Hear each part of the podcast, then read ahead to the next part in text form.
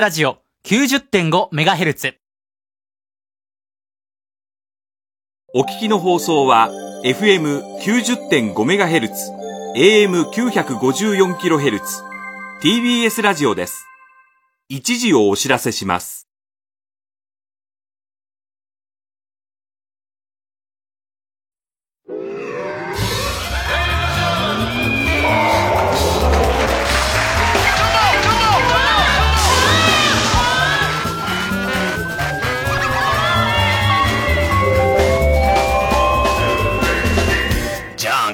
どうも皆さんこんばんは、爆笑問題田中裕二です。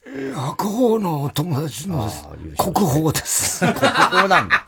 国宝か。国宝ですええまあまあもう白鵬ももう国宝級だけどね、もうね。人間国宝ええ人間白鵬ですええいやいや、よくわかんない人間国宝とかない人間国宝の白鵬です。どっちなんだよみたいな。オセロかお前は。よくわかんない。白でもないし、黒でもないんだけどね。ね白鵬もさ、すごい、よ、。さすがだね。いや、俺だ、ほんとこの間思ってさ、なんつうの、もうさ、モチベーション的にさ、優勝こんだけしちゃうとさ、飽きねえのかなぐらいに思っちゃうじゃん、なんつうの。惰性だろうな。いや、違うと思うのよ。惰性で勝ってんだろ惰性じゃないでしょ。だからそこが惰性で勝てるならあれだけど無、観客であさあ、やっぱそうなのよこういう時横綱やったら頼りになんね。すごいと思うよあ。ね。うん。だって今度若手がどんどんいろいろ出てきてさ熱出すやつはいるしさ。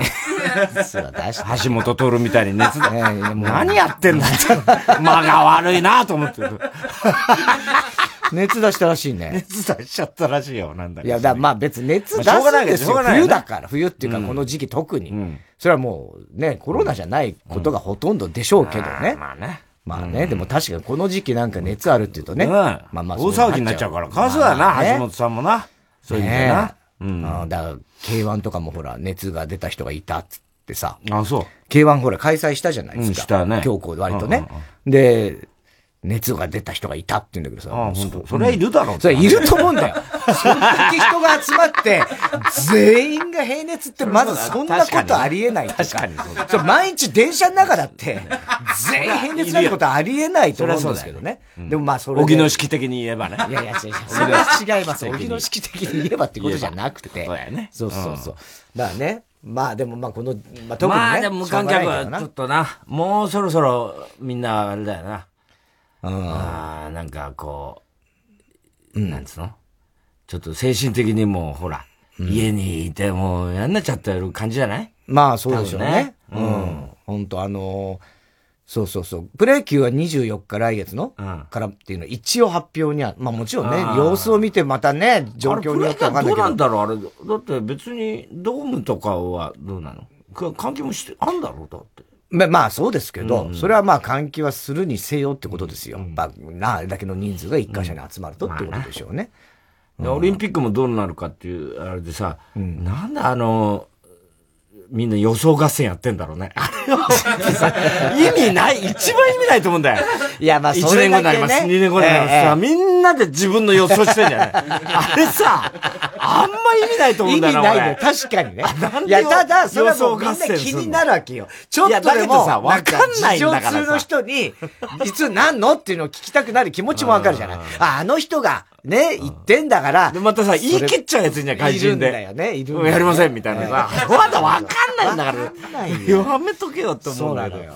しょうがないな。うん秋説っていうのもあるよね。秋節あるねああ。年内、うんまたそれに反対するやつがね、いや、年内無理ですとかさ。どっちもわからねえだろって話で。わかんねえ。お前ら予想すんなよって思うけどさ。まあ、しょうがないんだろうな、こういう場合な。間が持たないからな。注目度がね、やっぱうね、んそれはもうちょっと、本当に世界レベルあれ、になっちゃってる聖火ランナー中止するの？は なんでだろうね。一人で走ってないだって。いやいや、だから集まってしまうもと、いや、集まって観客はだって最初からもうダメって言ってたじゃん。あまあまあそれね。でさ、一人で走ってん だよ、火持って。うん、そら、外だかだよ。ら、それは、何にもさ、あのさ、の、さ、三つの条件に何にも当てはまってないんだよ。いやまあそうですけどなんで中止したかな。あれは、ほら、延期したとして、ね、もう最後、もうすぐ終わっちゃって、で、延期した時どうするかとかもあるんじゃないの？早く突き過ぎちゃってみたいな。来年なのに、夏ぐらいに最終ランナーまで来ちゃって、どうしようみたいな。いいやいや、だってランタンで車で運んでんだよ。まあね。そうだよいや、それ運ぶけどさ。移動はしてんだよだからうん。だからもう、なんかあんまり先進むのもどうかみたいなのもあんのかな。いや、だって車で運んでんだって、だから。ランタン。そっか。そこは順調に運んでる順調に運んでんだよ。だから、走らせりゃいいんだよ。走らせて2年後までずっとさ、2年すりゃいいじゃん。ずっとどっかもう日本中をぐるぐるぐるぐる回るとかさ。そのぐらいやってもいいじゃん、別に。もうね。うん。もう、またいたようなあ、できた。2回目 !2 回目と来んだよみたいなか。ね。よく火が消えないね、みたいなね。よく消えんだな、あれまたな。消えちゃうんですよ。消えちゃうんだよな、結構な。まあまあ、それはね。うん。だから、この間もな、演芸グランドスラムも無観客だもんな。はい、無観客。あれ、やりにくかったな。もうやだよ、正直。もうさ、芸人相手にやりた、やりたくないネタ見せだもんな。ネタ見せだもん、ただの。芸人相手にさまた芸人も忖度で笑ってんだよ、俺らも。うん嘘つけっていう感じだったね、あれもね。まあまあだ、芸人、あの、見てる方も、ね。まだオンエアしてないしてないですよ。あそっかうん。いつはあれ？えっとグランドスラムは？28っつったっ28ぐらいけちょっと、ごめんなさい。ちょっと後でちゃんと言います、調べて。我々の情けないネタが見れますんでね。本当にもう、芸人前にしてちょっとビビってる、あの、ちょっと緊張が、いつもより緊張してる我々が、あの、見れると思いますんでね。ねなんかやりにくいよね28の土曜日。ね。はい、やるんですけどね、無観客。んもう普通の収録ね、のはもうだいぶ当たり前になってきてね、爆報ザフライデーとか我々で言ったらね、視察団とかそういうのもそうだね。無観客でまあもうね。確かにスタジオ収録で、まあ、ああいうのはまあまだね。サンジャポなんか別に客もいないし、そういう番組もあるからうんうね。んうん。心配性とかね、はいはいだけど、やっぱネタってネタは、ちょっと違和感あったね、うん確かに。うんそれは俺平気だよって言ったんだけど、やっぱ違和感あったね。うんなんで来たよっていう自信はどっから来たんですか？いや、全然関係ないっしょいやみたいな。あの、根拠のない自信があった、あったんだけど、ええパッて出てってええ芸人ばっかりだったら、ええあ、ちょっとやりにくいって思っちゃったわ、やっぱり。やっぱり情けないな。ええここまでやってきて。まあね。いや、だからそれは精神的に弱いいや、なと思ってただ、だってほら、噛んじゃった、いきなり。あの、もうさ、いきなり噛んでましたけどね。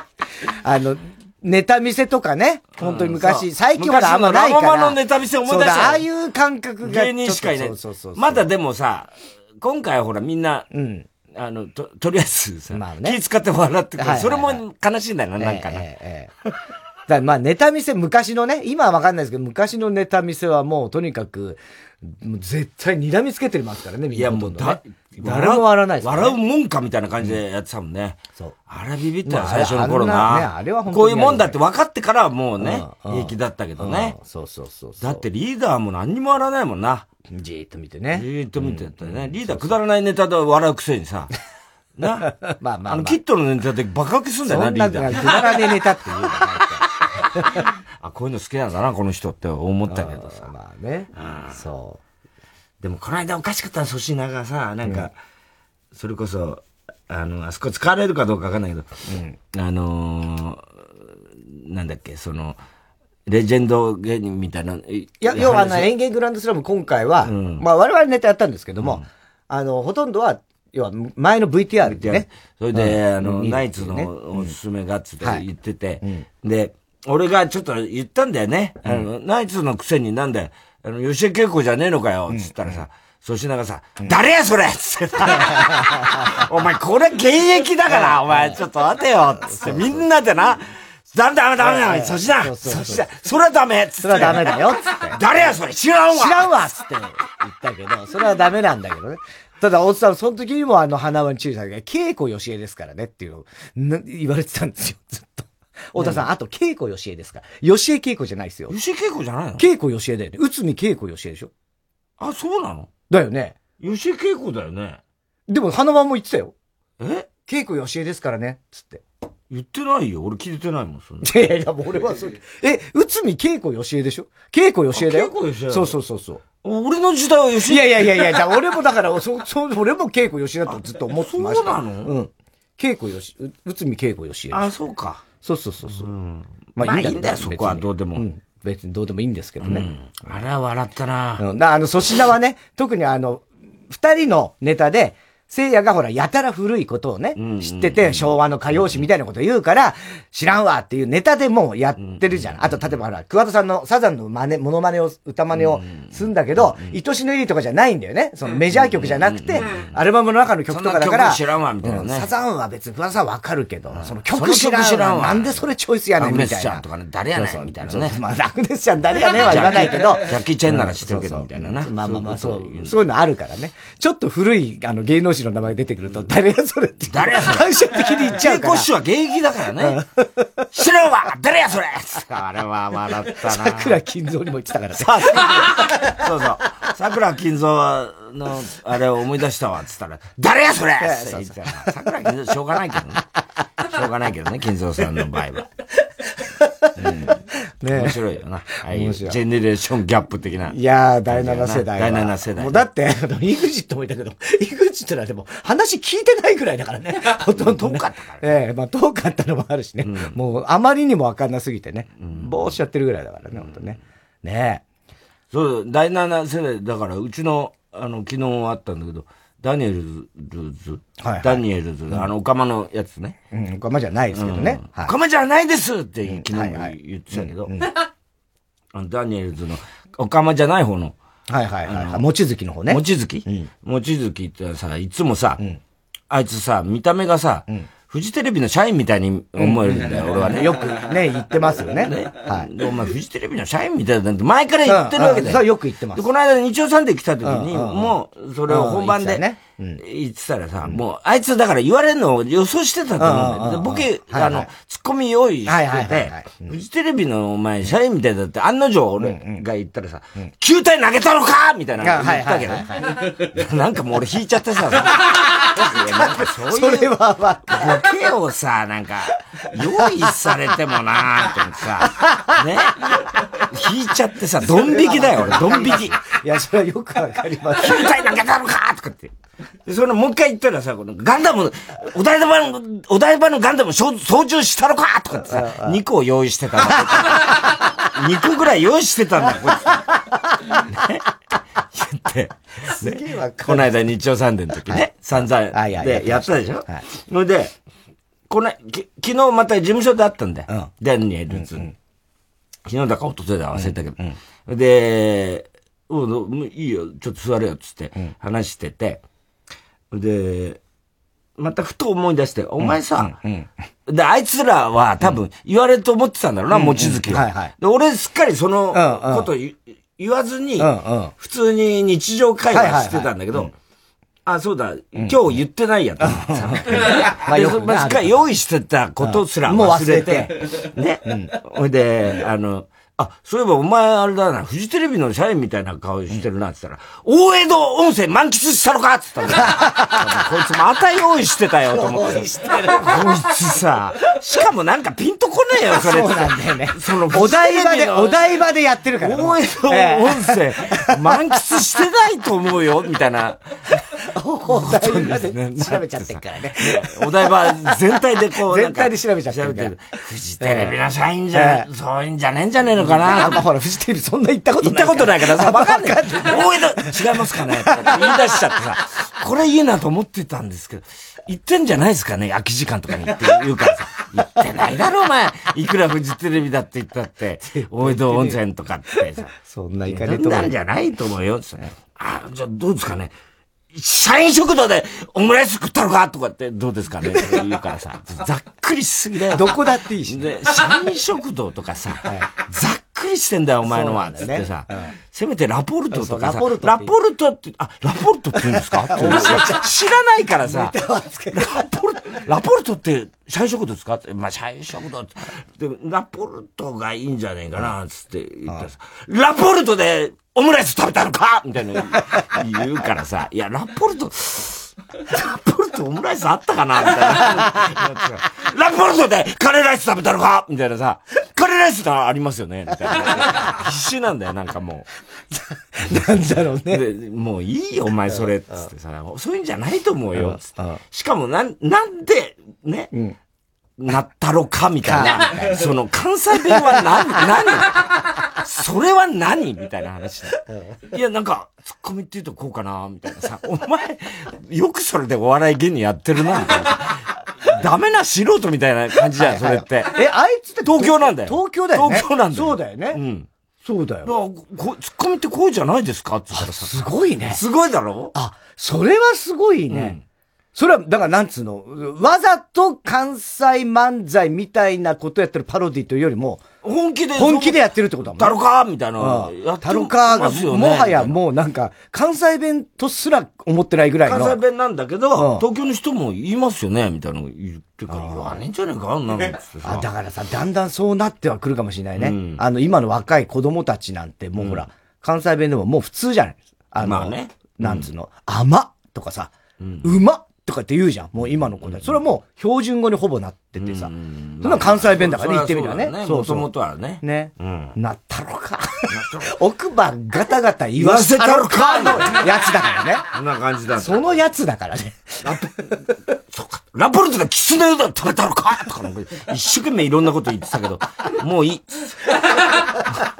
もう聞きたくない。そうそう。で、日曜サンデーでさ、それ言った時にさ、確かにいそうだよ、こういうやつ。大体あの、なんか大学の運動部かなんかで。で、ね、話したら覚えてない？よく、それで、うん。先輩のそう、それでなんか先輩の、ねがフジテレビ入って、そのコネで、ね、六大学かなんかでさ、野球部かなんかでさ、みたいななんか、で話をその時したんだ、確かに。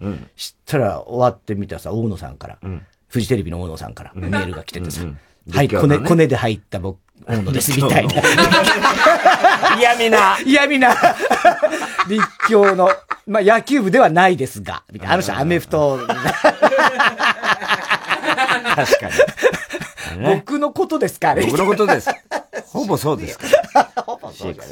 これじゃねえだろって話。そう。ね。ねでもこの間ラジコフェス、はい面白かったな。面白かったねあ。れな。ええまあ、高田先生とかね、横山さんとか皆さんこう結んだのもね、何やってんだだか分かんなかったけどね。ええもう先生のとこはね。んもうクロストーク、クロストークでもうクロストークでね。しかもモノマネも入ってくるから、登場人物がもう15人ぐらいになってるからね。最高だったなええうん。もう何やってるか全然わかんない。もうあっという間だもんね。うん。もうぐちゃぐちゃぐちゃぐちゃやってる間に終わっちゃってなほ。んで今日、あの、ね、それこそ高田先生が提案してくれた、わざわざさ、なあの、山田正人に言ってくれたらしいんだけど、ね。うん。で、山田さんが今度俺を語ってくれるんだよ。ん。で、今日ドキャキ聞いてたらさ、まあ、あの、その、ね、あの、ラジコフェスの部分も聞いてくれたみたいで、山田さんがね。で、先週のカーボーイも聞いてくれたみたいでさ、あの、俺がほら、東京のお父さんっつって、ね、じゃあ田中はなんだって言ったら、あの、お父さんの友達だからおじさんっつって、お友達の東京のおじさんって言って、で、あの、アナゴさんかみたいな、きはいはい。先週言った。よやってましたはね。ね。それを聞いてね、うん。山田さんがね、ん。あのーそれ本当にね、間違ってた。なんか、失礼なことを言ってしまった。みたいな感じのテンションなんだよ。はい。あそうなんもう田中さんはね、もう、その、おじさんやないのよ。つって言うわね、おじさんじゃないって、で宮沢さんが、ど、なんなのつって、誰なの？つって言って。いや、やっぱりね、田中さんはね、おじさんじゃない。あの人はね、やっぱね、太田光さんの、剛速球をいっつも受け止めてる。あの人はね、おじさんじゃなくてね、キャッチャーやってる全然概念が違う。概念が違うじゃん、みたいな。違うのよね。あの人はキャッチャーや。いやいや、もうだからキャッチャーのおじさんってことでもいいわけだしね。キャッチャーやって何ですか宮沢さん。ん、ちょっと、それキャッチャーようわからんな、つって。うんうんおじさんじゃないねね。いや、だからおじさんじゃないわ。だって、あの、血の、血が繋がってるもの。血は、血は繋がってねえと思うんだけど、血が繋がってるもの、つって言うんだよ。よく語れるよね、いろんな人が。田中さんも血が繋がってるもの、パートナーや。パートナーやもん、つうわけよ。そしたら宮沢さんが、だったらキャッチャーの方が血が繋がってないやろ、って言われてねおじさんの方がむしろ血が繋がってるで。あ、そうか。あだったらおじさんでええな、なんつってさ、わけわかんないんだよ何。でもいいよ、もう。もうさ、ぶっ飛んでるよな。いやー、変すごいよな。あなんだろうね。で、あの、大阪のお父さんは藤山甘美だっつうんだよ。それでいて、お前はじゃあ東京のお父さん俺だよ甘美さんとお前、そんなにハードル上げられて困っちゃうよな。すごいね。なんで高田先生じゃねえんだろうな。高田だから、まず俺もう思うんだよ。まず高田文夫物語を。そう。だし。作りなさいよ。まさに東京のお父さんでいいじゃない。もう、これはもう誰もが認めるじゃん。山田正人の東京のお父さん高田文夫で。あの芸をさ、そう。ね。やった高田先生なんだから。そうなんだ。まさに高田文夫でいいのよ。よくわかんない。何にも間違ってない、そこは。だけどそこに行かないんだよ。先のお前なんだよ、年下のお前が。そうなんだお父さんで。よくめちゃくちゃなんだよ。めちゃくちゃ。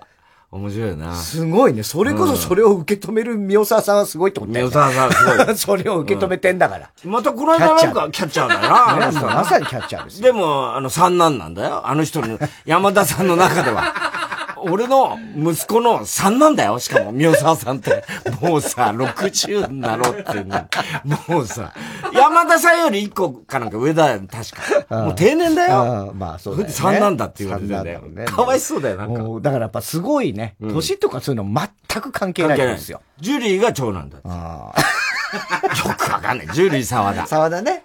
沢田健二さんじゃないですからね。作家のジュリー沢田さん。で、この前もほら、なんか、AD の子が。AD の子が来たよね、ABC のさ。あれがまたさ、なんだっけ、あの、金曜に、あの、モンスターエンジがやってる番組の AD かなんかやってるらしいんだけど、お、ABC から来たの？つってね、言って、あ、じゃあジュリー沢田とかもよく知ってるっつうんだよ。で、じゃあ、ジュリー沢田とか、あれ、なんで一緒に来なかったの？ってさ、内緒で来ましたってんだよな。だからさ、なんで ABC の人間ってさ、ジュリー沢田もそうだけどさ、なんで内緒で見に来んのかね。意味がわかんないよね。ちゃんと普通にさ、対面しないのね。何なんだろう、わからないんだよね。あとその内緒の話を言う太田さんね。内緒だって、あ、これ言うんだと内緒にしといてくださいって言われちゃったけどさ。小崎止まったんでしょ？小崎止まったんだ。止めたんだろ？そうそうそう。帰りがないっつうんだよな。宿がない。その日初めて会ったんだよ。あったんだよ。初めてよく止めるな、わけわかんないやつ。すいません、つって。ええ。朝までボードゲーム。意味がわかんないよね。すげえな。中学生の夏休みか。で、また今度、それで、うちの AD の小山ってさ、今週いないんだよ。そう、いないの。で、どうしたの？っつったらさ、このタイミングでだよ。盲腸になりましたって。おかしいだろ。盲腸だって小山。コロナじゃないのかよ、みたいな。ええ。盲腸で入院してますザキ、ザキミヤもいないですからね、今日。ザキミヤ痔の手術。痔の手術ですか？ら。よくわかんない。すごい今もう。病気、別の病気になるなよ、この時期に。痔で入院。よくわかんないよな。小山は、え盲腸で入院ですから。みんな、話だよ橋本トル熱出すし、もうみんなそれぞれ。すごいよね。みんなコロナ関係ない。あと今日は嬉しかった横山が悔しがってたね。桜の開花ができなかった。あれはすごいタイミングだったね。タイミングだったな、日曜日だもんね。しかも、本当にあの、佐々木さとみさんってね、あの、気象予報士のね、が、我々の番組で、えっと、2時50分ぐらいからだいたい、ね、に、あの、生で、えやるわけですよ、天気予報。その10分前ぐらいに、出たんだって。でもさ、あの、広島の開花。入ってくるのに、太田さん、来ましたよつってチャンネルがさ。あれはすごいタイミングだよね。そしたらなんか RCC で、なんか、ちょ、そのちょっと前に、誰かが、やったらしいんだそうなんだ。まあ、そんな関係ないじゃん、そんなこっちは。別に、まあ、もう全部関係ねえんだけど。全部まとめてどうでもいいんだけど、本当はね。そうなんだな。あ、RCC では一応、うん、まあそこでもね、番組やってるわけだからね。散々盛り上がったらさ、金曜日じゃん？それが。はい。で、しそ丸は裏でやってたんだよ、実は。はいはいはい、はい。山本くんがね、裏でやってて。で、俺、ほら、そういうの、タイムフリーで聞くからさ、ちゃんと俺は義理がたいから。ねそういうの。そしたらオープニングからさ、TBS から、電話がまだかかってきません。裏では、裏ではラジコフェス、楽しそうにやっております。延々言ってたね。あ、そうなんだ。かわいそうだよ、あれまあね。うん、しそ丸も。ね。うん。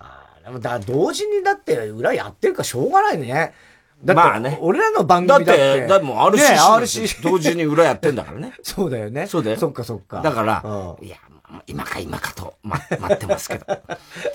私たちは出ませんみたいな、散々なんか、未練たらしく申し訳ないなと。申し訳ないね。でもその後さ、ね、あの、ゲストで呼んだ人がさ、なんか向こうのね、あの、和歌山城のね、あの、研究家の、そういう人で、和歌山城の今度本を出す。素晴らしき和歌山城みたいな、出すっつって、その人と、しそ丸がさ、話して、この本はええでんなーなんつって言ってんだよ。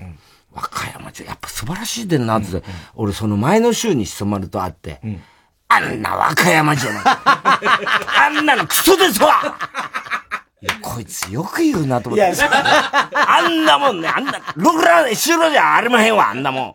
あんなのね、中のコンクリ腐ってまんねん。あんだからね、もう世界遺産にも認定されない。あんなのクソみたいな城ですわ。散々言ってたのがさ、やっぱ素晴らしいでんな、この。和歌山城というのは、四方が見られてみたいな。抜け穴があってね、やっぱロマンですなぁ、なんてよく白々しく言う、こいつ。よく言ってんなと思って。そういう、もうしょうがないでしょ。それは。嘘つきだな、こいつは。しょうがないっすよ。そういうことありますから。子供に読ませたいですね。俺はどっちかってあいつの悪口を子供に聞かせたいわ。あんな若い、クソみたいな城でもあんなもんなくてみたいなこと散々言ってたの。潰れないんだよ、あんな和歌山城なんて。ってさ、散々言ってたんだよ。中のコンクリ腐ってますわ。しょうがないですよ。どういう話だよ、あいつも。ね 先週あの、ほら、桑田、巨人のね、元、桑田さんの面白かったって言ってたね。そう。そう。それで、あの、片岡選手ってね、あの PL の後輩がやってて、で、過去に清原も出出てて。出たって言ってたね。うん。で、それも見たんだけど、やっぱそれも面白いね。ドラフトのあの日の話とか、おーすごいね。してんだよ。巨人から指名がかかると思ってたら、で、もうとにかくもう PL はとんでもない。読売巨人軍、桑田真面目。そうそうそうそう。言うわけですよ。まさにそうですよ。パンチョ伊藤さんの頃です。PL 学園、大衆。ね。大衆、そう。36歳。みたいな。ずいぶん年取って18歳ですけど。あ、18歳だ18歳ですよ。はいそりゃそうでしょ高校3そんな年若かったの？生。みんなそうでしょね。いや、だからあの時に、まあ息子は確かに。待ったええ。息子は生まれてないです。息子は待ったいや、またけん、けん、結婚してないんで。生まれてもないですからあそう。ね。パンチョ伊藤が生きてたらどう思ったかね、マットのことはね。どうも思わないな、別に。どうも思わないわ。いや、それで、いや、まあ、とにかく、まあ、確かにね、まあ、ショックは受けたと。当然。そりゃそうね、ね、まあ、それはそう泣いてたもんなねあの時な。で、まあ、びっくりしたと。まあ、来るとは思ってたと。でただ、もちろん、あの、何球団も、競合は、まあ、するっていうのは、おそらくそうだろうなと思ってたから、ほ他のがあって、で、まあ、抽選で、ね、どこ行くかなっていうのはもうわかんないと。で、巨人が桑田ってなった時はもちろん、が、あの、ショックを受けたんだけど、桑田大学軍じゃってね。そうそう、早稲田行くってずっと言ってて、そうそう、うん。で、その後、それ全部 PL の中、まあ、学校で行われてることじゃないですか。選手たちは。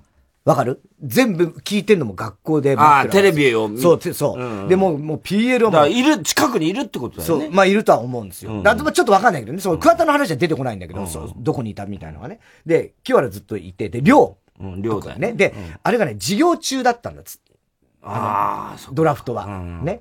で、まあそれがあったと。で、放課後になって寮とかにいて、で、その後に、その片岡っていうのはその時1年かなんかな？のかなで後輩だ。そう、後輩でいて、うんなんか、物々しい騒ぎがあったでしょみたいな話をするわけよ、片岡が。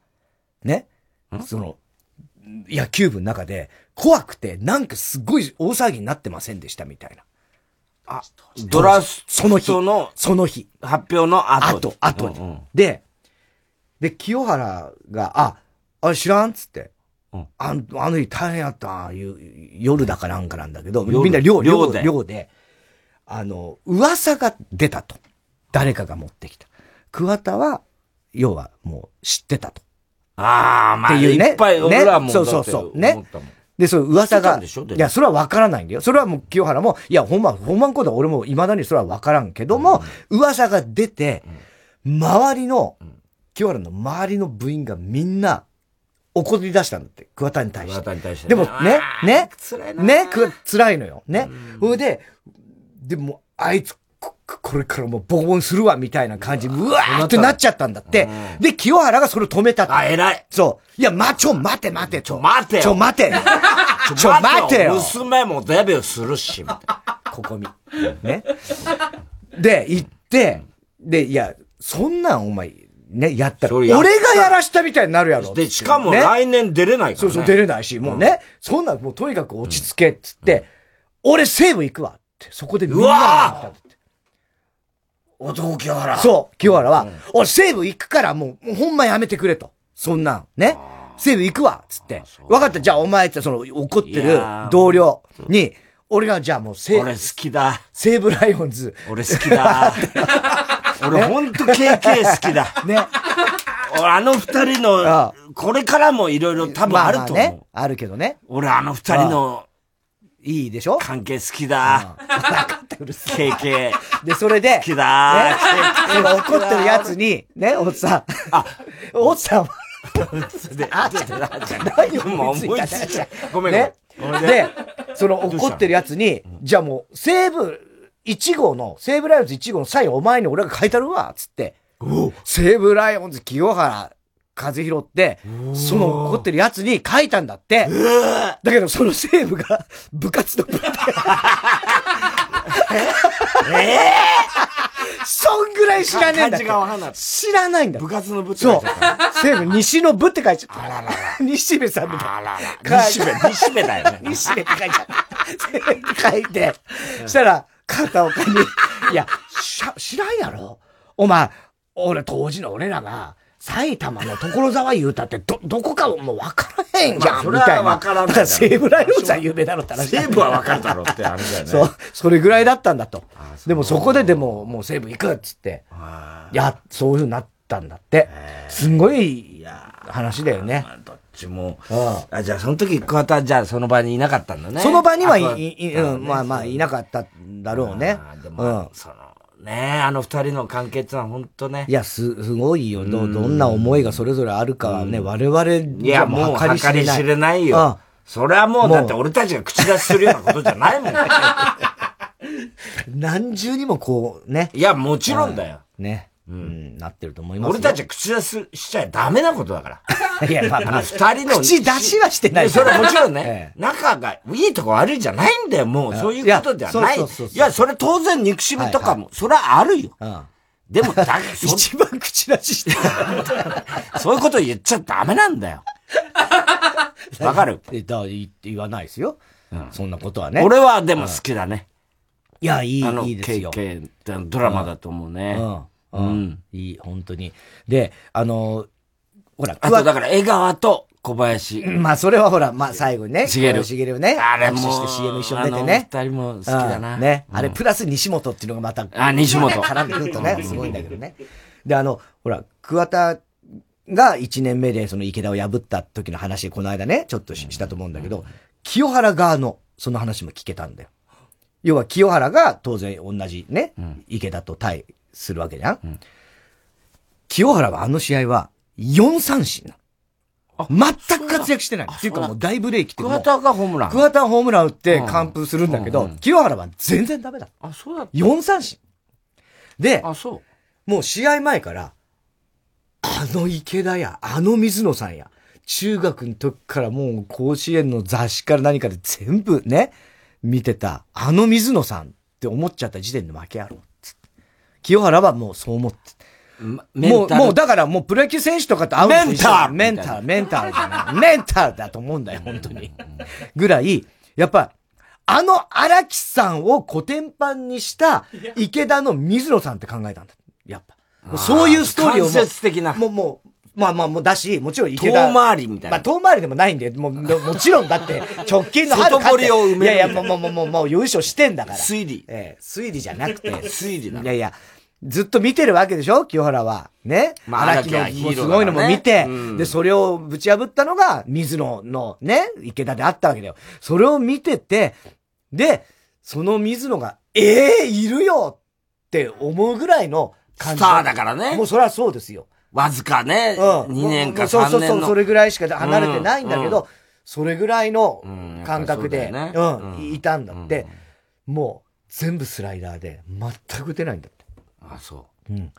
だから、直球勝負だったってこと？いやいや、スライダー。今話したよね。いやいや、狙ったのは。あ、いや、まあ、っていうか、狙っても、もうそのスライダーがもう見たことないような球なんじゃないキレのいい。もう、もうとにかく、うん、スライドする球ってことね。まあ、スライダーだからね、曲がっていくんだけど、もうとにかくもう、全然ダメ。グライダーじゃないよね。グライダーじゃない。すごい。はいはい、スライダー。風だけで飛びますみたいな。そんなんじゃない。優雅なもんじゃないけど。スライダーがもう全然打てなくて。もう、あの試合はだからもう全然、自分としては、納得いってない。納得いってないっていうかもう、もう乾杯みたいな。よく食わたホームラン打ったなって思ってんじゃない？多分もうだから。そんな、ね、なんかね。うん。でそういう気持ちでいた。いや、だけどさ、それって何 ?YouTube だよね。はい。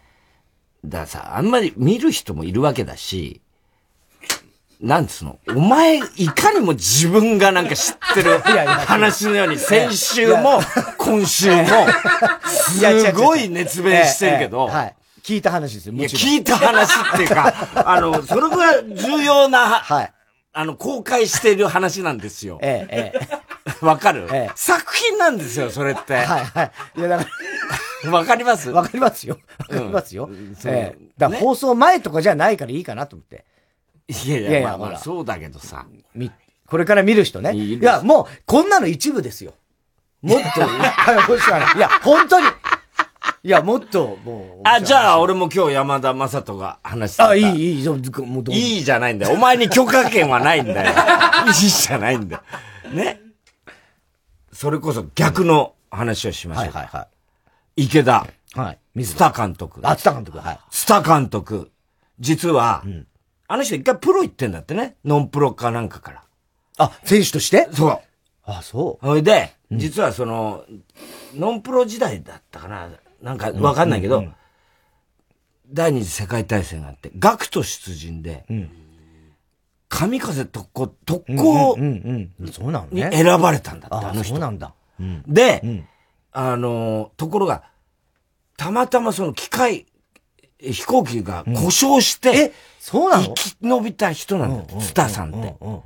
で、自分はもう、もうもらった命、まあそうだね。ね？そう思って、ね、そう思って、うん、で、とにかくその時から子供たちを喜ばせたい。に今将来を、日本の将来をね、背負う子供たち。しかもその、あの、いわゆる、爽やかイレブンの時のね、あの、池田高校に、あの、の山奥にいる子供たちに、なんとかその、甲子園という大会、大きな海ですよ。を見せてあげたい。それをずっとやっぱりね、あの、プロに行った時もずっと思ってて、それで、行ったんだって。で、その、爽やかイレブンの時に、決勝まで行くわけだよね。行くわけだよね。で、先週言ってた、その、桑田さんのやつはさ、池田と、最後決勝で当たったいや、決勝じゃないですよ。決勝じゃないか。うん。決勝じゃん。えっ、と、準々決勝ぐらい準々決勝。な、ベストなんかとにかく池田と当たった時に、あの、中村監督なんて言ったんだっけ、中村監督はもう、あの、今日、あ、あの、き、先週話した話は、あの、先、先輩が言ってたんだけど、まあ、あの、桑田、お前、あの、9点以内に抑えろ。10, 10点取られるなっていうのは先輩が言ったのね。で、中村監督は、清原が言ってたのは、あの、とにかく、負けても、なんかペラペラ喋んなとあんまり、なんか、だからもうとにかく負ける前提の話しかしなかったって負けてもいいっていうこと言ったんだよ、ね、まあ、まあ、いいというかね、もう、先週そう言ってたよ。それはだから先輩が、あの、桑田にあ、先輩が言ったの。なん。て言ったのだから、10点を取られるんだと、2桁取られないでくれと。うん、なんとか9点以内に負けるからと。そうそうそうそう。負けるからって言ったんだよね。実は、その、爽やかイレブンの時に、津田監督は、決勝まで行った、その晩、次の日決勝っていう日に、爽やかイレブンに向かって、お前らは、セブンイレブンだっつったんだって。はい。いや、それは嘘で。なんだよ、もう。なんか意味があるのかなとか思うだろ？言うわけねえだろ、お前。いや、違う、じゃあ分かんセブンイレブン空いててよかったってどういうことだよ、お前。だから、なんか別の意味コンビニじゃねえんだよ。うん、何よ。もうね、ここまで来たら、明日は負けていいっつったんだって。うん、うん、うん。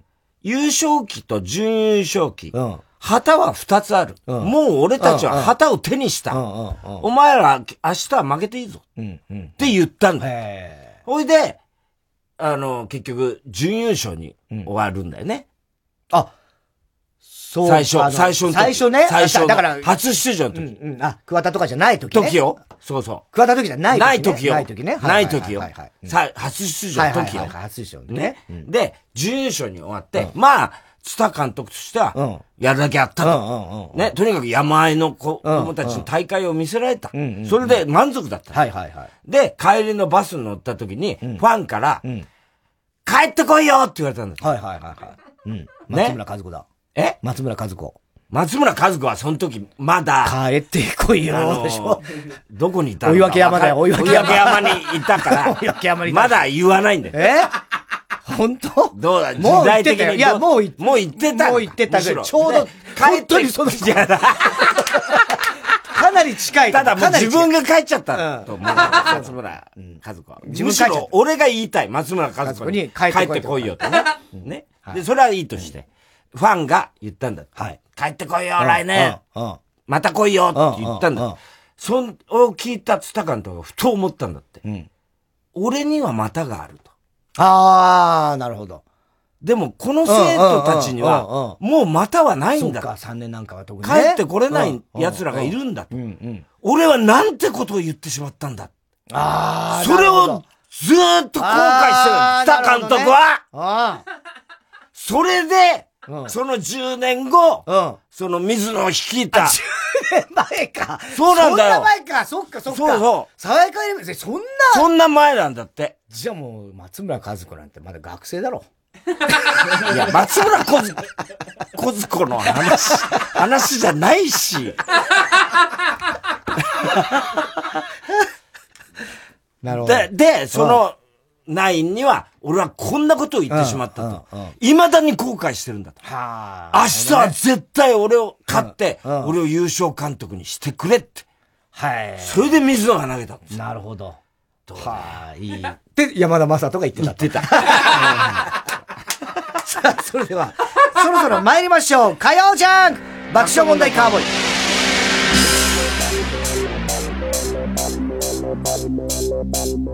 I'm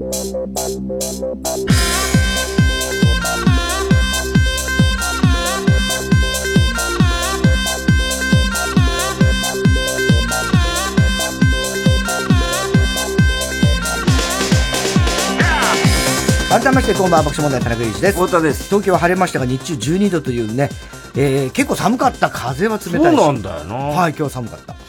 明日以降も晴れの日が続くようです。木曜、金曜は20度前後の陽気となりますので、おそらく明日、明後日が、いわゆる花見、うん。ピークじゃないですか。ね。東京なんかはね。はい。えそして土曜日、日曜日あたりは久々にザーッと雨が降るようです。気温もまたぐっと下がりそうですね。はい。今日よりもっと寒くなる予報では。はい。えー、今日も紹介したハガキメールの方にはオリジナルスオリジナルステッカー、特に印象に残った1名の方には番組特製のクリアファイルを差し上げます。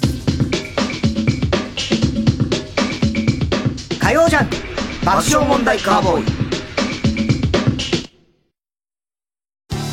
TBS ラジオジャンクこの時間は小学館中外製薬伊藤園ホテルズ他各社の提供でお送りします薬屋の独り言これは人さらいにさらわれ高級へと連れ去られた発行の少女マオマオの物語である。人士様、あらすじ詐欺はいけませんよ。薬草マニアの少女が高級の事件を解決。薬屋の独り言マオマオの高級謎解き手帳。小学館から絶賛発売中。マスコミ系の会社も受けようと思ってて、中外製薬じゃなくて？そっちも興味あるんですか？華やかそうだなみたいな。浅いですよね。浅くていいんじゃないですか？え？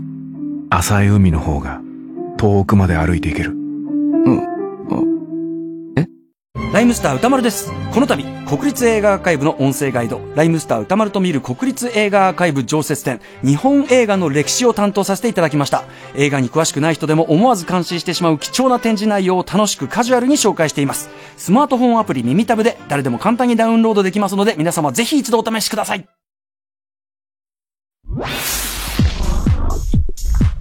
火曜ジャン爆笑問題カーボーイ。桜井玲香です。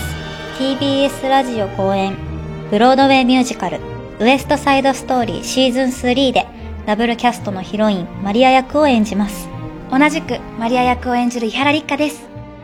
ダブルキャストで主演トニー役を演じるのは浦井健二さん柿澤隼人さん。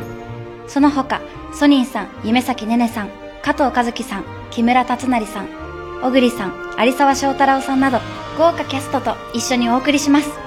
シーズン3は4月1日より日本で唯一の360度回転劇場豊洲の IHI ステージアラウンド東京にて上演します。チケット好評販売中。詳しくは0570-084-617 0570-084-617ステージアラウンド専用ダイヤルまたは公式ホームページをご確認ください。開店するウエストサイドストーリーはこれで最後。劇場でお待ちしてます。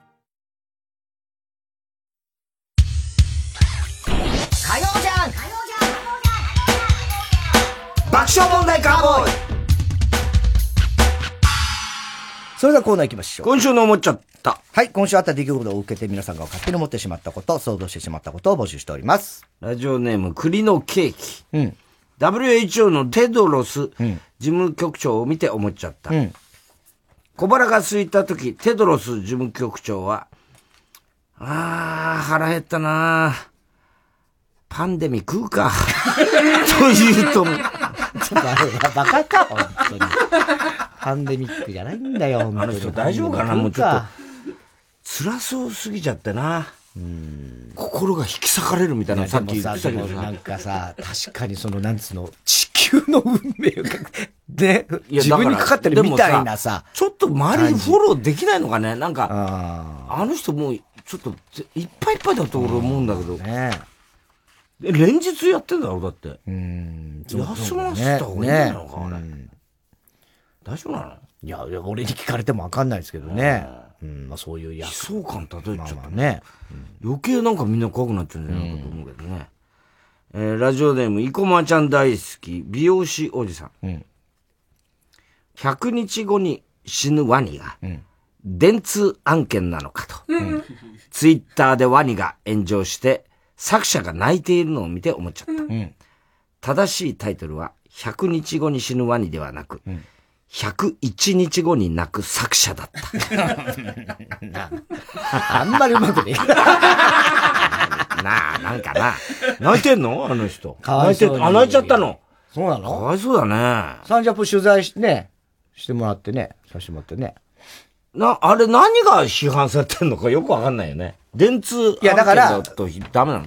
いやいや、だから要は、100日後に死ぬまで俺らほら知らなかったじゃない？だけど、まあ、要はそのネットとかで、すごい話題にどんどんどんどんなって、自然的に、ハートウォーミングだそう。で、から。自然勝手に盛り上がって。で、盛り上がって。なんだよ、電通かよ、みたいな。で、終わったら、なんだ、仕込まれて、もう、ま、最初から計画してたのかい、みたいな。当たり前じゃねえかよなだ要はもう何にも関係ない。そういうもんだろそうそうそうだから、わかんないけどね、自分が見つけた路上のミュージシャンがいたとして、それが、だんだんだんだん人気出てってなったのが、全部最初からデビューが決まってたみたいな感覚にきっとなったんだと思うんだ。だからってさ、ね、別に。いいじゃねえかよ、別に。だってさそうそう作品ってそういうもんだよ。そういうもん売れてくんそうそうそうのからな。徐々に売れていくのはそういうことなんだけれども。しかも電通じゃないっつってんでしょ、本人は。うん。ただでも。東北新社なんでしょ。同じように、同じようなことです。だから、徐々になってる過程で。白 ごとです、僕は。そういう問題それで泣いてんだろ？そうじゃねえんだよ。電通じゃないんだ。そうじゃねえんだよ。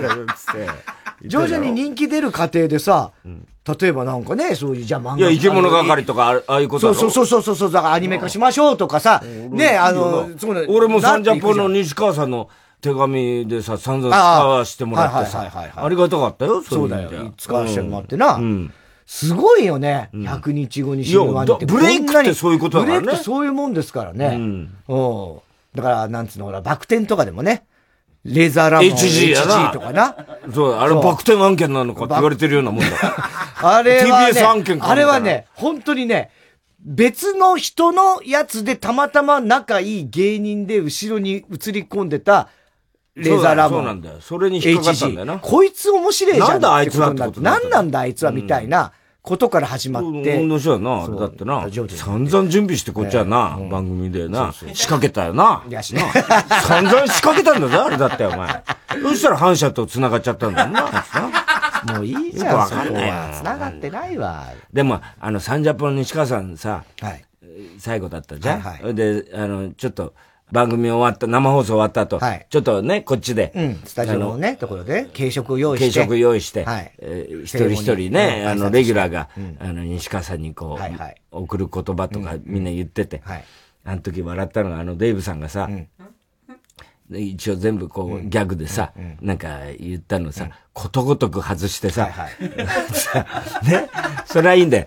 で、ギャグで言って、最後にでも真面目なの用意してたんだよな。最後に真面目なのを用意してて、それがさ、あの、西川先生はお医者さんですと。で、医者という字はね、その、矢という文字が、その、囲みの中に入って、漢字で書くとね、矢という文字が、その、四角の中に入ってます。でもね、み右側が空いてます。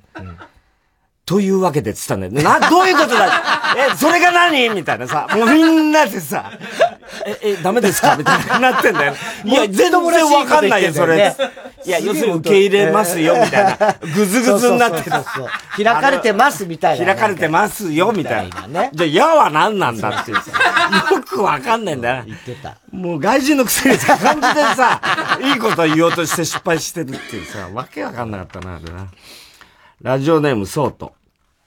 太田さん、3月24日に51歳の誕生日を迎えたヨッコゼ、ヨーコゼッターランドさんにお祝いメッセージを送る人、こんばんはと。そうなんですか？いや、おめでとうございます。あのー、本当にね、横絶対ランドさん、あの、ザ・ワイド見てまして、本当あの、草野さんのね、お隣で、綺麗な方でね、あの、爆砲でも確かお世話になったと思いますけど、VTR でね。あのー、3月24日っていうとね、あのー、僕の1回目の結婚記念日でございましてね。おーはい。全く同じ日に、あのー、今楽天の GM の石井和久さん、元メジャーリーガーね、と、あの、北彩子の結婚も同じ日でして。まあ、あそこは続いてますけど、うちはね、違ったんですけど、3月24日ですよね。夏目三代帰ってこい三つ、ややめなさい。三つ代の日ですから、ああ、そうか。はい。三つ代でございますね。いい日だと思いますよ。お願い。おめでとうございます。お願いします。何何をお願いします？おめでとうございますって言ったらお願いしますって言いそうになった。ハリウッドセレブが手を洗う動画を撮影してやってんね、これね。ハリウッドセレブが手を洗う動画を撮影して、感染予防を呼び、呼びかけているニュースと、アーノルド・シュワルツェネッガーの手洗い動画を見て思っちゃった。シュワちゃんって外から帰ってきたら、まず、溶鉱炉に沈んで全身についたウイルスを完全に殺してから、手洗いうがいをしていると。いらねえよ、もう。手洗いうがいターミ関係ねえよネーターじゃないんだよ。みんなやってるよね、あれね。あ、知らない？見たら。セレブがみんなうこう手を洗おうとか言って。やってんだ石鹸でこうやって、シュワちゃんもやってんだよ。あ、そうなんだこれで OK だ。オッケーだ。また大雑把だな、もうやることが大雑把。これでオッケーだ。ね。そうそう、犬がいいんだよ、それで。犬がいて、その後犬にもうくしゃくしゃってキスしてたけど、うんお前にも映らないぞ、みたいなこと言ってたけど。面白いね、ああいうのね。ラジオネーム、試験電波放送中。香川県で、ゲームは1日1時間までという条例ができたことで思っちゃった。以前ある番組で武田鉄矢さんが、恋に勝るゲームはないと言っていたのが、武田鉄矢が香川県で恋をしたら、1時間のうち20分はセックスの時間。残り40分は女性に格言じみた説教をする。なんでこう思ったんだよ。男と女のラブゲームだよね。まさにね。足川よしみさん。ね。えー、広田つの。太田さん、タイタンの人間発電所、こんばんは。何やってんの俺は。オナニーだろ。ロナウジーニョが収監されている刑務所内のフットサル大会に参加して、5ゴール6アシストの大活躍というニュースマジで？を見て思っちゃった。もしロナウジーニョが明日のジョーの矢吹ジョーが収監されていた少年鑑別所に入れられていたら、暴走する豚を華麗なドリブルのステップで避けると思う。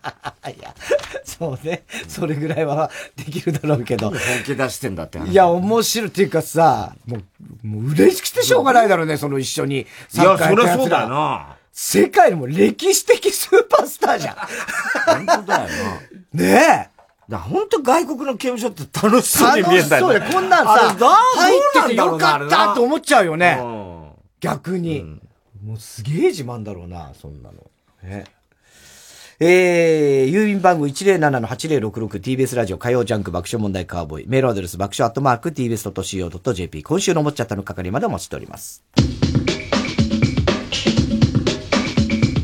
火曜ジャンク爆笑問題カーボーイ。ここで豆腐ビーツのクラブをお聴きください。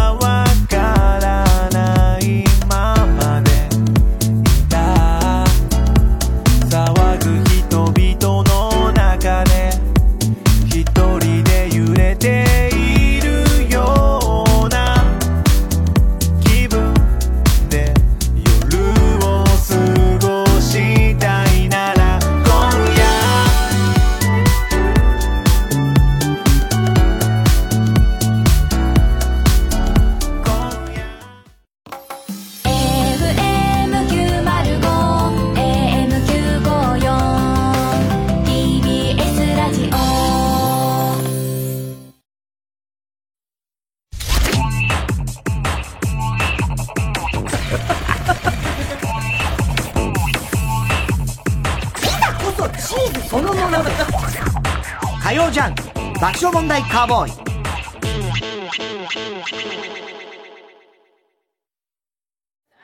今から何したいうん、カラオケからのバイキングからの温泉それ全部叶えられるよえ本当に全部込みで学生一泊税別5800円からいい湯加減旅加減伊藤園ホテルズ詳しくはウェブで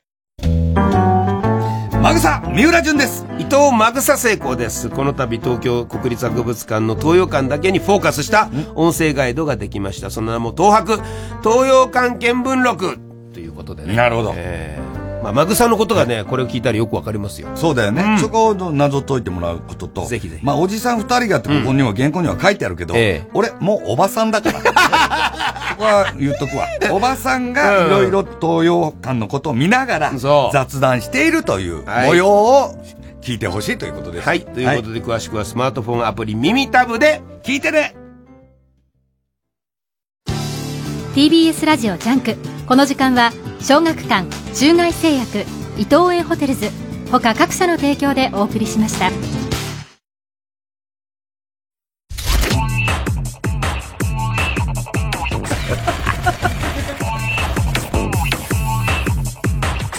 そチーズそのものだ。火曜ジャン爆笑問題カーボーイ。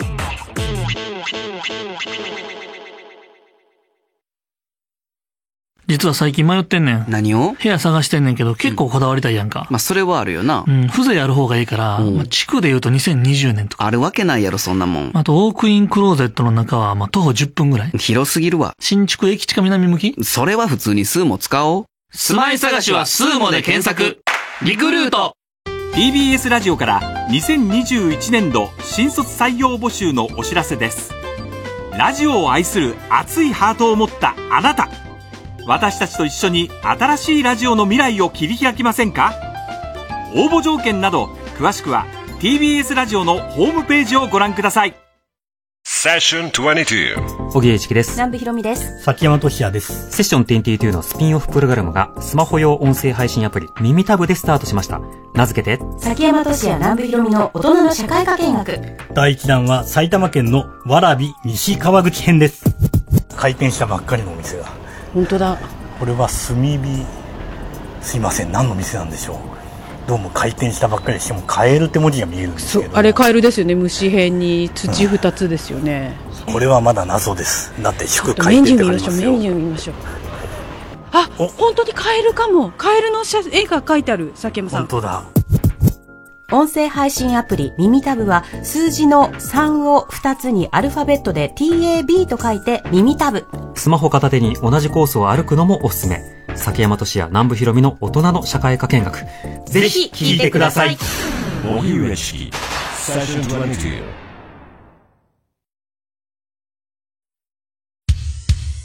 火曜じゃん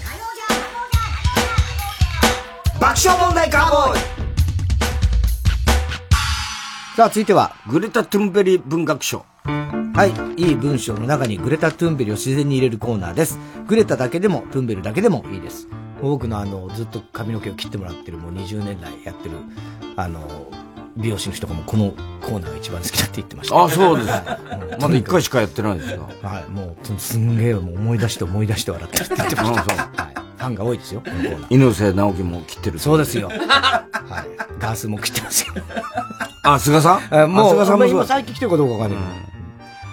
えーペンネーム、今に見てろ、どっか、一緒に鬼ごっこしよう。昼休み、一人ぼっちでいた僕に、気さくに話しかけてくれた A 君。僕はそれまで友達がいなくてずっと一人ぼっちだった。だけどそれをきっかけに昼休みにみんなで鬼ごっこするようになった。A 君は僕にとって初めて親友と呼べる存在だった。でもある日、A 君は僕に言った。実は、転校するんだ。僕は本当に辛かった。とても寂しくて悲しくて、また一人ぼっちに戻るような気がした。でも A 君は笑ってこう言ってくれた。大丈夫。僕は転校しても一人ぼっちにならない。魔法の言葉を教えてあげるから。僕は A 君に教えてもらった魔法の言葉を今日も元気に叫ぶ。鬼ごっこする人、この指トゥンベリ。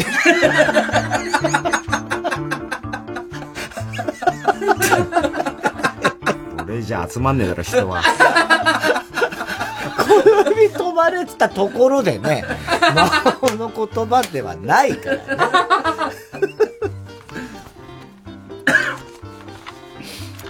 えー、ラジオネーム、ほとばしるメガネ。まさに、湯煙殺人事件ってとこですね。部下の山田はそう言って事件の詳細を説明した。ここは県内でも有数の高級温泉旅館。休暇で訪れていた某有名企業の社長とその妻が殺された。事件現場は富士山が一望できる完全貸し切りのロトゥンベリー。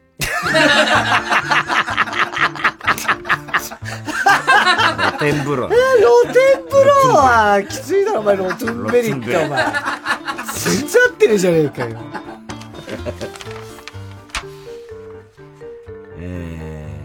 ラジオネーム、ハリケンミキサブロ。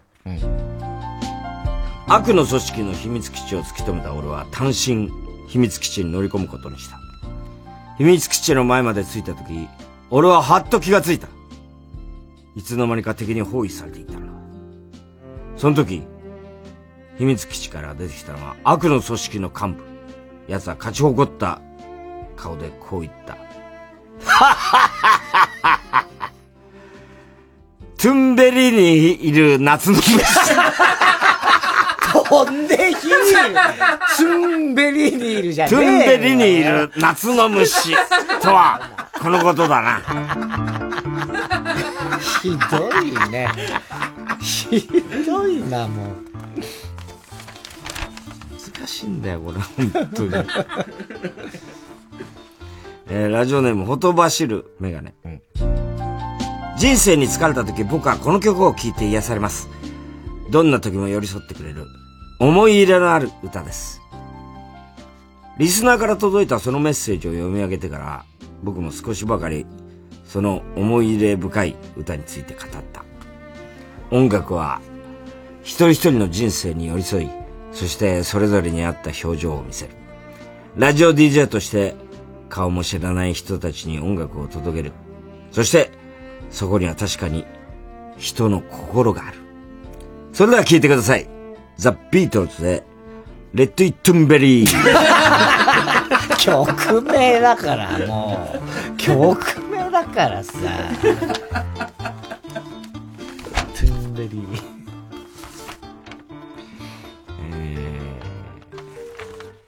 森、えー森永拓郎が行く時の顔。ほぼ不動明王ネーム。小栗旬辻太郎。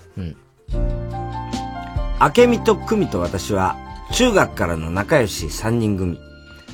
60になったら一緒に住もうねって約束してたのに、言い出しっぺの明美が最初に結婚した。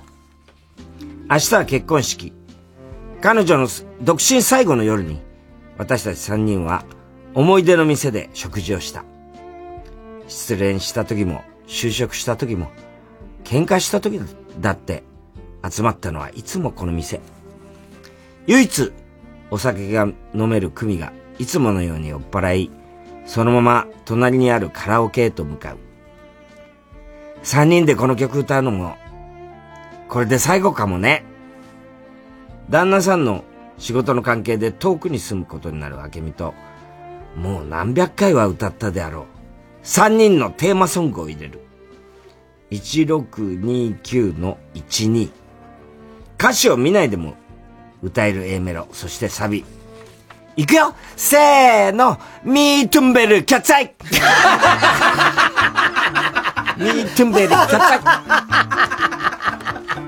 アンリだったか。何の曲か3人なんだ、やっぱね。女の子3人でね。えー、ラジオネーム。お前はどうしたいの？太田さん、田中さん、感謝していい？うるせえ、ダメ。川端康成、雪国。国境の長いトゥンベリを抜ける 雪国であった。夜の底が白グレッタ。はい。くだらない。えー、おはぎは郵便番号 107-8066TBS ラジオ火曜ジャンク爆笑問題カーボーイ。メールアドレスは爆笑アットマーク TBS.CO.JP。グレタ・トゥンベル文学賞の係までお待ちしております。えー、今月の TBS ラジオ推薦曲ですね。拳ファクトリーで青春の花。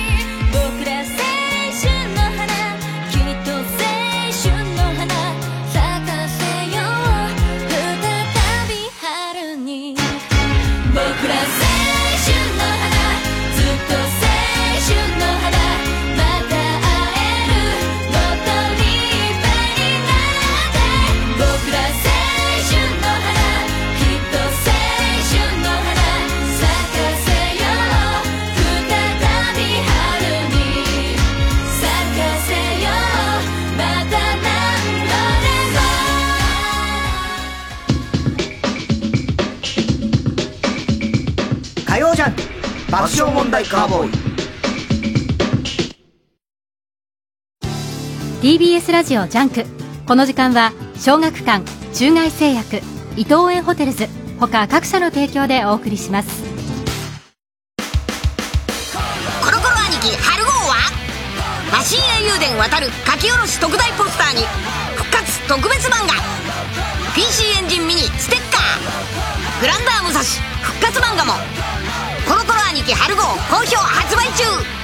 小学館世界800万人が熱狂したドラムタオ。ド迫力の和太鼓エンターテインメント。今年の新作は「祭りが響く」と書いて最強。ドラムタオが送る地球の祝宴が日本列島を突っ走る。TBS ラジオ公演ドラムタオ最強は7月16日から18日まで。文化村オーチャードホールで開催します。チケット先行販売中。お問い合わせはサンライズプロモーション東京0570-003337または TBS ラジオのホームページイベント情報をご覧ください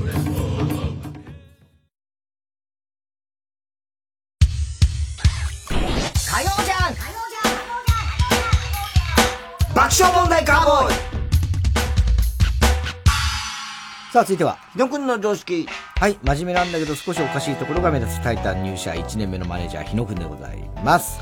そういや、この間、なんか、事務所パ出た時に、あ、お父さん、僕、あの、タイタン学校の一期生で、あの、結婚したっていう、っていう、いうやつが聞いてさ、あの、よやっと会えましたみたいな言われて声かけられて、あ、一期生なの？つって、で確かに結婚したってやついたはいはいはい、なんかいたっていうのは聞いてた。じゃあ、日野のこととかも知ってんだ。もう知ってます。あの、オナニーの話とか全部知ってます。言ってたよ、日野。言ってた。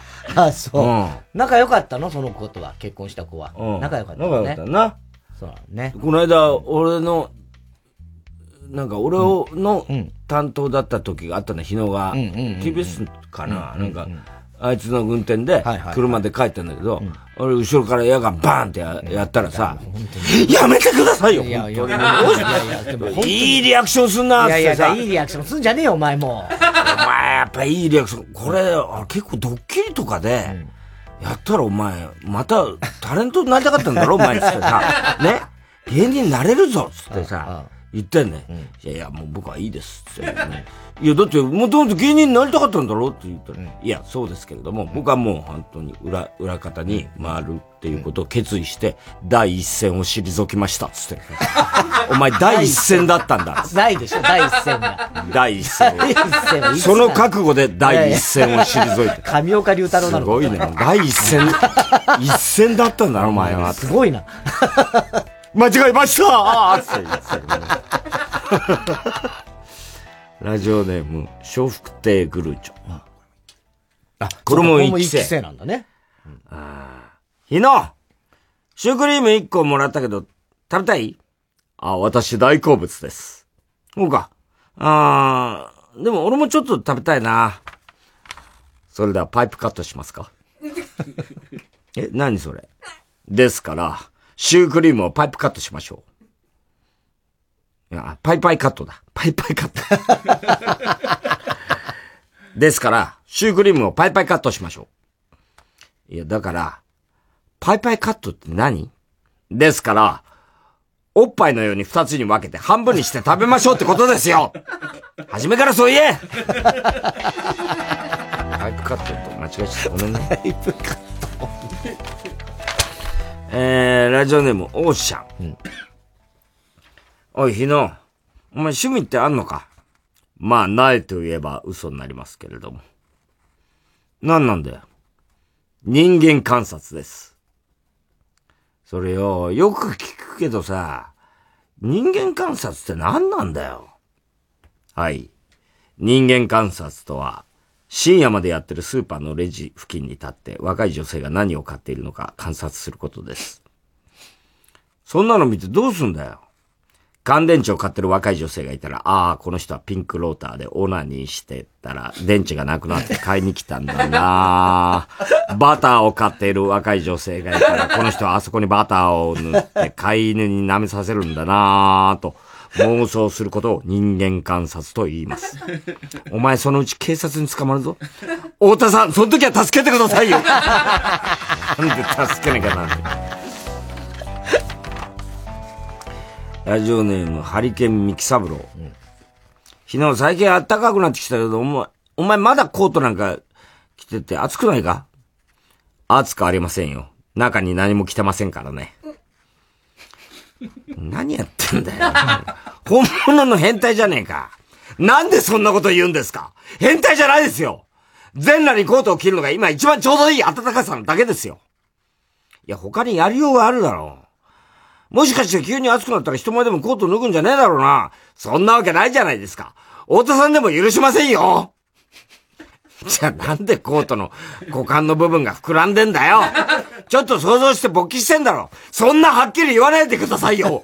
ちょっと興味があるだけですよ。興味あるんじゃねえかよ。それ本当の犯罪だから絶対にやめとけよ。本当本物になってきましたね、だんだんね。森永拓郎が行く時の顔、ほぼ不動明ネーム。小栗旬筋太郎。太田さん、理由はないけど、岸辺四郎に、最後尾と書いてある看板を持たせる人。なんでだよ。なんだそれは。お前って、なんか資格とか持ってんの？なんでそんなこと聞くんですか？野菜ソムリエの資格を所持しております。え？お前が健康気にしてんの？別になんだっていいじゃないですか。アナルにどの野菜まで入れていい 知りたくて。いや、野菜ソムリエってそういう資格じゃないだろう。そうなんですよ。騙されました。実践あるのみだったんですよ。太田さん、ブロブロッコリーは難しかったです。日野、それ以上は言うな。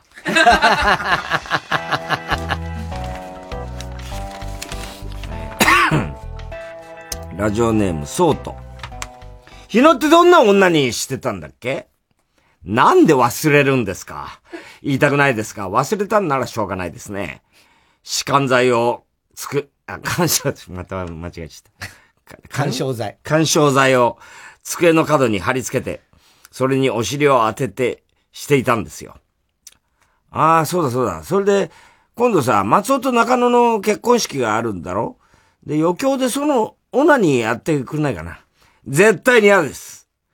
なんで結婚式でそんなことしなきゃなんないんです？それにやるならアンメルスを塗るオナニーの方がいいです。あっちの方が断然気持ちいいですから。お、じゃあそっちで頼むわ。そっちならいいんだ。いあ、でもそれこそ事務所の前でさ、俺が歩いてたらさ、もう結構、1ヶ月近く前かな。人が向こうからこう、まあすれ違うんだけど、すんげえ大騒ぎしてる男の人と女の人がいて、うわ、なんかうるせえの来たなと思ったら、片っぽの男、日野だったんだよ。え？で、どういうこと？で、隣に女の人がいいて、で、日野はだから、その日は仕事じゃないから、普段着。だから一瞬、だ若者、その辺のなんかね。で、うわいやなんとかしてやみたいな感じで。ま、俺はね、日野だって気づく前に、まず、うるせえ若者が来たって思ったわけよ。で、見た日野で、で、しかも隣に知らない女の人いて、俺もうね、で、しかも俺のこと全く気づかずに、向こうとって怖くて怖くて、俺話しかけられなかったんだよ。もう怖くてもう、俺もうそのまんま黙って立ち尽くしたんだもん。で、で、恐る恐る次の日さ、昨日お前日野さ、つって、な何時ぐらいに事務所の前女の人と歩いてたろ、つって言ったら、はぁ見ましたか？みたいな感じになって。なんだよ。いや、なんか、それも、その、一期生みたいな人？一期生じゃないのか。なんかかん、新しくうちの事務所に入るとかなんとかの別に関係者。別にあの、友達とか彼女でもなく。で、その人になんか、たまたま会ったのか知んないけど、阿佐ヶ谷のことをなんか教えたりなんかしてたかなんかで。なんでよくわかんない。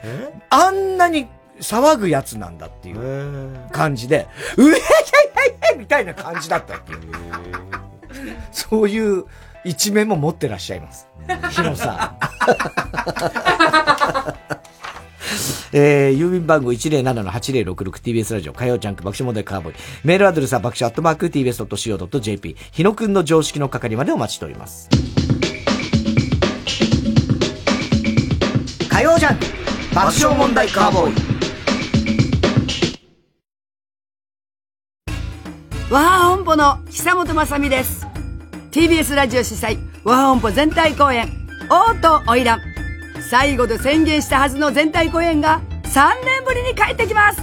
今回は日本の和の伝統芸能をバカバカしくもおしゃれな和ハ流にアレンジ笑いあり感動ありのエンターテインメントショーをお届けします。和本舗全体公演王と花魁5月27日から31日まで中野ゼロ大ホールで開催。チケットは好評販売中。詳しくは TBS ラジオのホームページ。イベント情報まで。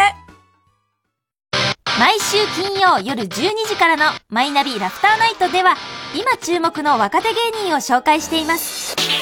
頑張るなんて当たり前だろ！え？給料もいただいてるんだから！止められてないくせに止めたみたいな顔すんなよ！マイナビラフターナイトは毎週金曜夜12時から。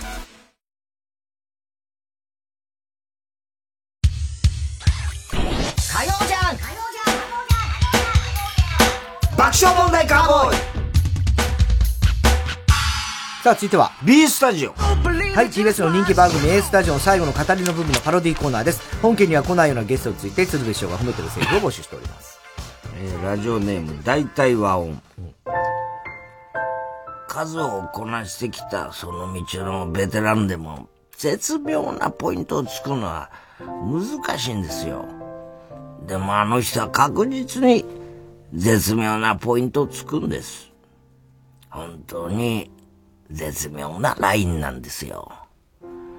しかもそれはあの人が意図してやってるもんではないんです。持って生まれた天性のものなんだと思います。これからも絶妙なポイントをついていただきたいです。本日のゲスト、待ち合わせの時間に必ず5分前後という微妙に怒れない程度の遅刻をする人でございます。いるね確かにね。待ち合わせ遅れる人は、まあ本当に遅れるよね。うん。えーラジオネーム、アメちゃんズ。うん。アニメ好きのオタクで、スポーツはやったことないのに、スポーツのことばっかり聞かれて、丁寧にやったことないことを説明したん、来たんでしょうな。本日のゲスト、背が高いだけでバレーかバスケやってたって聞かれる人でした。絶対いるよね。えーラジオネームバナザードアップショー。今日はこの人に直接会えてお話ができてほんまに嬉しかったです。誰もが知ってる人なんやけど実際には見たことないね。いやー、まさかほんまに実在するなんて思ってもみませんでしたわ。正直ね、漫画と映画の中だけにしか存在しないと思ってましたわ。だって仮にこの人と同じ状況になったとしても絶対あんなことないでしょうしないでしょうどう考えてもあの動きは不自然ですからね。でもあの動きができるからこそ我々はこの人に親しみを持って接することができるんです。これからも今のままのキャラクターを貫いていってください。本日のゲスト、エロい女を見た時にずるっとよだれを垂らしそうになり、それを手で拭ってニヤニヤする人でござい。確かに。鼻血出すとかね。よくあるよね。えーバス、バス旅の徳光の悪口、田中律子が毎回ゲップで書き消してるネーム。小栗旬筋太郎。太田さん、パチンコ CR 海物語で12万勝った時の描写をリアルに語って、さかなクンが勃起しているかどうか確かめる検査員。言ってんのこんばんは。話聞いてたらたくさん苦労してたみたいやね。こっちまで胸が苦しくなりました。でもまあ正直見苦しかったわ。それだけ頑張ってきたんやから、しゃあないよ言うのもわかります。伝わるものはありました。今日は小さいおじさんを見たことがある。昔東京ドームで売り子をしていた人気芸人に抱かれたの3本立てでございました。本日のゲスト、バラエティに出て今日絶対売れようと思ってるアイドルです。何かしらのね、もう爪痕を残すためにね、嘘ついちゃったりする。嘘ついちゃう子いるからね。そりゃ、そう、小さい、何、妖精みたいなね。ああの話流流行ったたねね。何だったんだろうな。小さいおじさんを見たっつうの、トースポとかでも一時期よくね。町山智博。セックスといえ、セックスと。ネーム、ムッチュ富士。どういうことなんだかお前のどこ、お前どこの誰やねんとは、皆さんと同じく私も思いましたよ。じじいがええ年して何やっとるんや、とも、もちろん思いましたよ。でもよう考えたら、あの年であんだけ元気ってすごいことなわけ。すごいことなわけやで。話聞いて体調管理やらなんやら頭下がる思いやったわ。なんや一番素敵なシニアライフかもしれません。人生100年時代の希望が見えてきました。本日のゲスト、AV に出てる素性のわからないおじいちゃんです。いるんだよね、なんかね。年寄りの AV 隊員。年寄り大ベテランみたいな。介護されてる設定みたいな。あんだよな、なんかな。えー、ラジオネーム、そやかて。これ山本くんとこの常連ですね。新しいもんを受け入れるいうのは、なかなか難しいことですよ。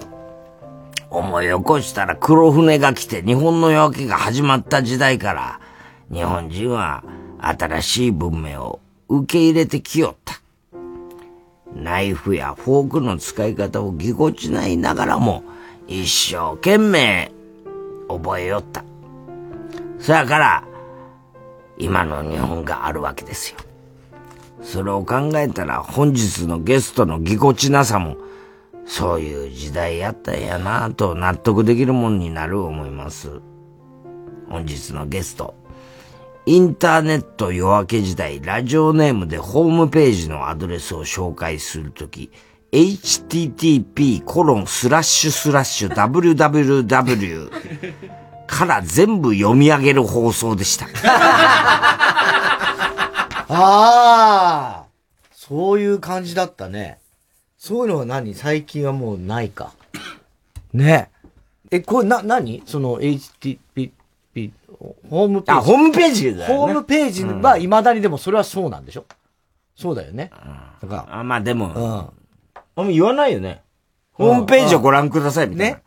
そういうことだ。そうなんだよね。だって、例えばわかんないけど、タイタンホームページは、その、検索がなんかどうでもいいんだもんね。検索がうんうん充実したからだと思。そうなのか。もうタイタンホームページって打ち込みゃ、それに。だ検索が充実したから。そういうことなの。タイタンホームページじゃないの。タイタンでもう出るかまあ、タイタンでね、い行くからね、そうだよね。要は住所みたいなのを入れなくていいってことだよね。だ検索できる。そういうことだよ。バカなんだな、お前は。いや、だって何回も同じことを聞くから。バカなんだな、お前はな。そういえば、明日、初、初めて収録するんですよ。あの、県民賞ね。おね。タナモンタ。で、この間、降臨ですか？らさ、いろいろさ、あの、取材とか、久本さんと受けたりとか、スタードリとかいろいろやっててさはいはい、で、もう、いろんな各社がね、あの、リニューアルされてとか、で、久本さんにはほら、でっかい番組だからねあれ。そうそうそう。だもう、読売テレビさんも来てとかね。うんうん。で、まあ、同じような質問が多いじゃないですか、そういうのって。で、久本さんによくある質問が、最初その、皆さんのね、後が、田中さんと聞いたらどう思いましたかっていう時に、あの、久本さんは、まあ、びっくりしたんだけど、なんていうの、その手があったか。あ、なるほど。田中くんか。あ、合ってる合ってる。ってっていう感じに、まあ思ってくださったみたいなんだけど、あの、だ、想像とじゃあやっぱ違いましたよねっていう話になるじゃない。その人もさんは、そうだから、もう草野さんあたりかなと思ったんですけどね。大して年齢変わら でも確かに、草野さんだったら、まあなんとなく別に、なんつうの、すげえありそう、ありそうじゃ申し訳ないけど、なんか、ね、しっくりくるというか、で、徳さんとか、その、なんとなくそういう感じの雰囲気、別に具体的に。年齢変わんないからね変わんないけどね。なんとなく想像してたっぽいんでね。草野さん。えー、郵便番号 107-8066TBS ラジオ火曜ジャンク爆笑問題カーボーイ。メールアドレスは爆笑アットマーク TBS.CO.JP。B スタジオの係までお待ちしております。火曜ジャンク爆笑問題カーボーイ。ここで、河内レッズの時計仕掛けの俺たちをお聞きください。狂ってるあ狂ってるニュースが最大の娯楽凶悪事件のその後はパンダが生まれました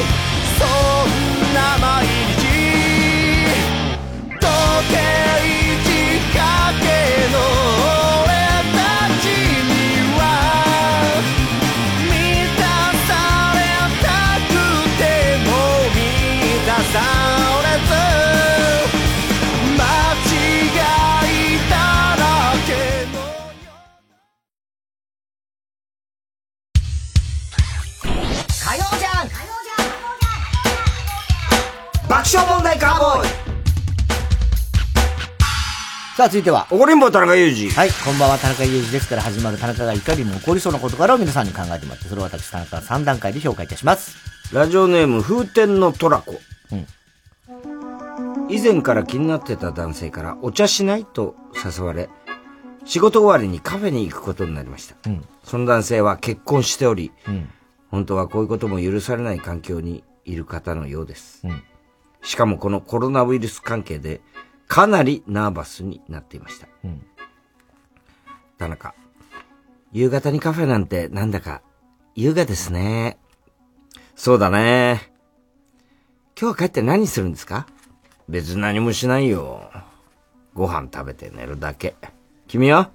と聞かれたので、今ハマっている作家さんの本を読むことを話そうと思っていたら、それが、今ハマってる本があって、ピンポーンいらっしゃいませキョロキョロキョロキョロ男性ね。キョロキョロあ、あ、あ、うん、うん。田中。複数、複数の作家さんたちが、ピンポンいらっしゃいませキョロキョロキョロキョロキョロ田中。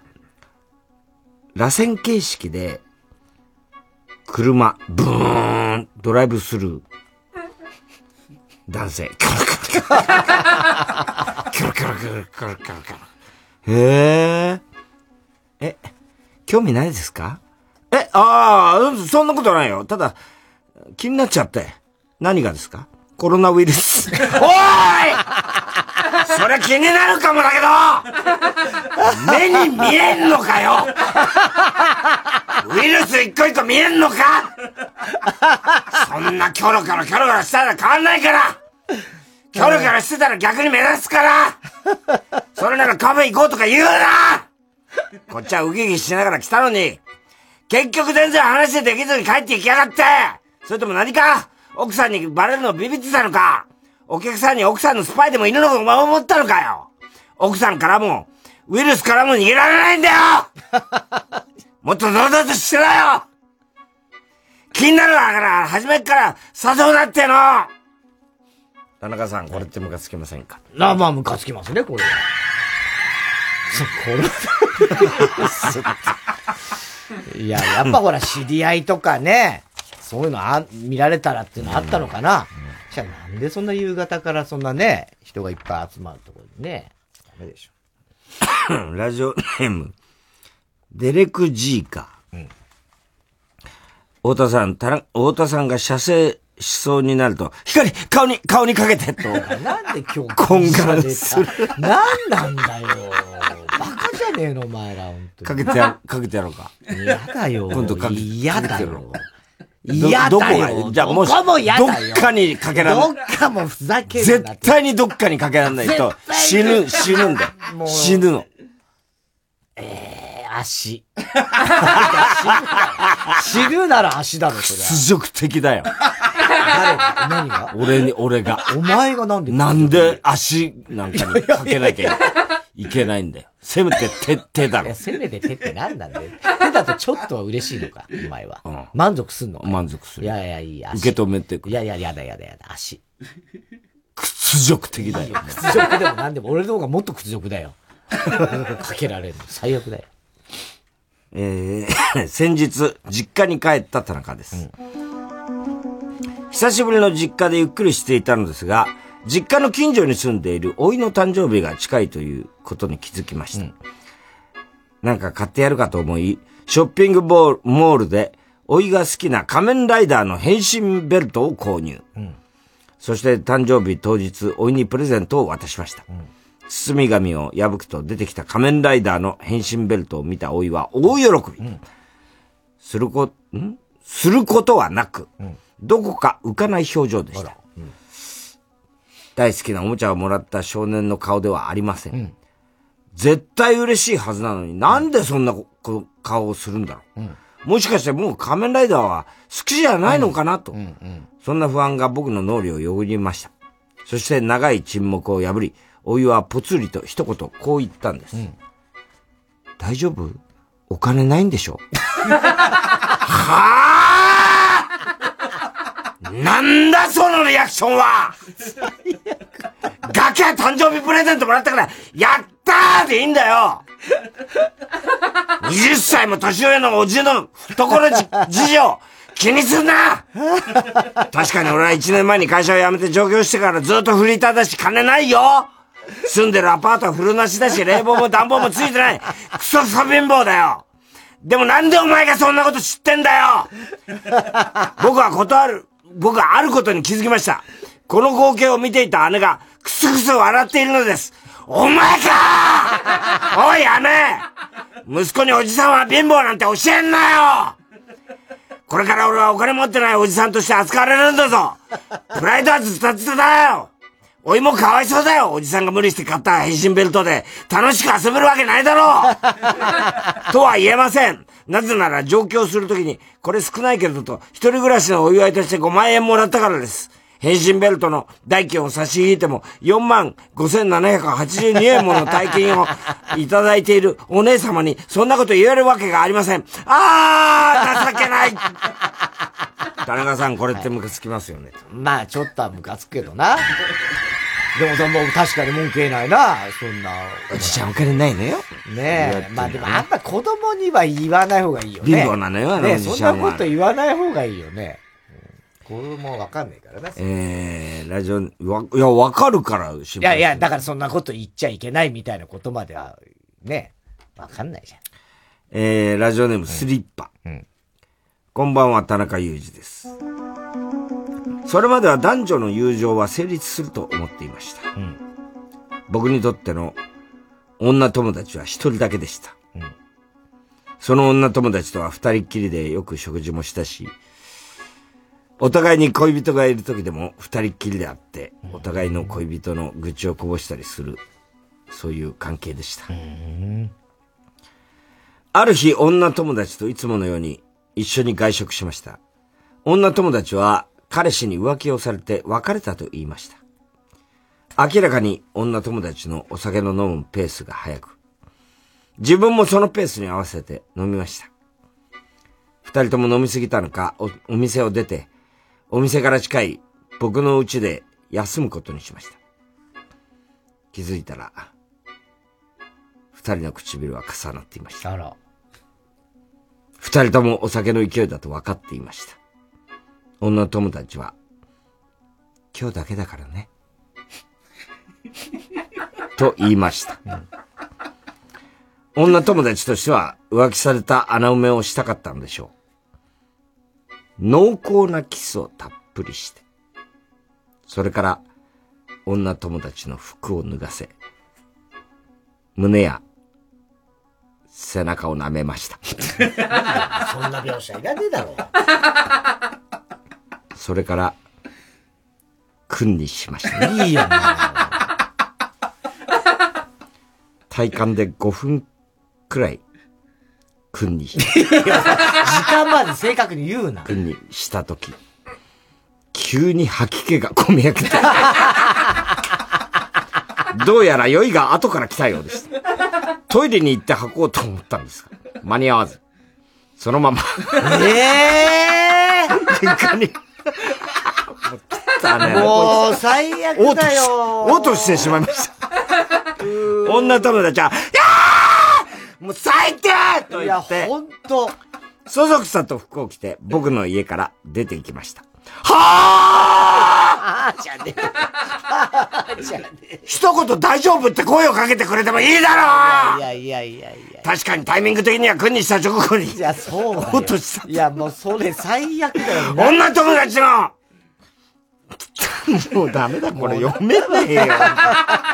これなんでお前通したいろいろ匂いとかなんとかって、ね。そういうことで、おうとしたと勘違いさせちゃったかもしれないけど、どう考えてもお酒を飲みすぎて、で、わかるだろう もう読むよ。もしも万の匂い、味や匂いが気に入らなかったら、クリを5分もしないで一舐めしてさっさと挿入してたよじゃねえの。ダメだな、これは。女友達とは音信不通です、だって。よくうんこを漏らす田中さん。これってムカつきますよ。いや、関係ねえだろ。これはだから彼女だよ、ムカつくのは。本当だよな。そりゃ彼女は最悪ってなるよ、よそりゃ。これ、たけしさんが昔な。あったね。かみさんにやってたって、オールナイトで話したよね。オールナイトで言ってたね。ああ最悪だよ、それは。ダメですね、これはね。はい。えー、続いてのコーナー行きましょう。CD 田中。はい、CD の歌詞の一部分に田中が以前、この番組で喋ったりするよう無理やりくっつけて、作品を作ってもらっております。社交性ゲロイカ。すげえ流れすげえな。たないな。たまにあんだよな、この神がかってる流れが。君を乗せて、井上あずみ、えー、これは天空の城、ラピュタの主題歌です。あはいはいそれと、おー3月17日2時12分頃の田中。さ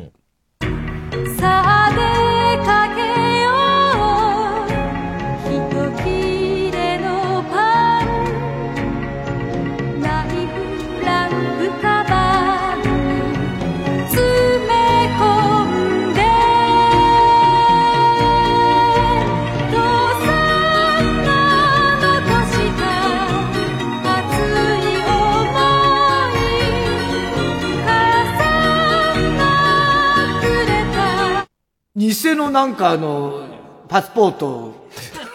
ダメでしょ、偽のパスポート。何やってんだよ。バカ野郎が。本当に。えー、ラジオネーム、熊木牛五郎、赤いスイートピー、松田聖子。それと3月17日1時3分頃の田中。なぜ知り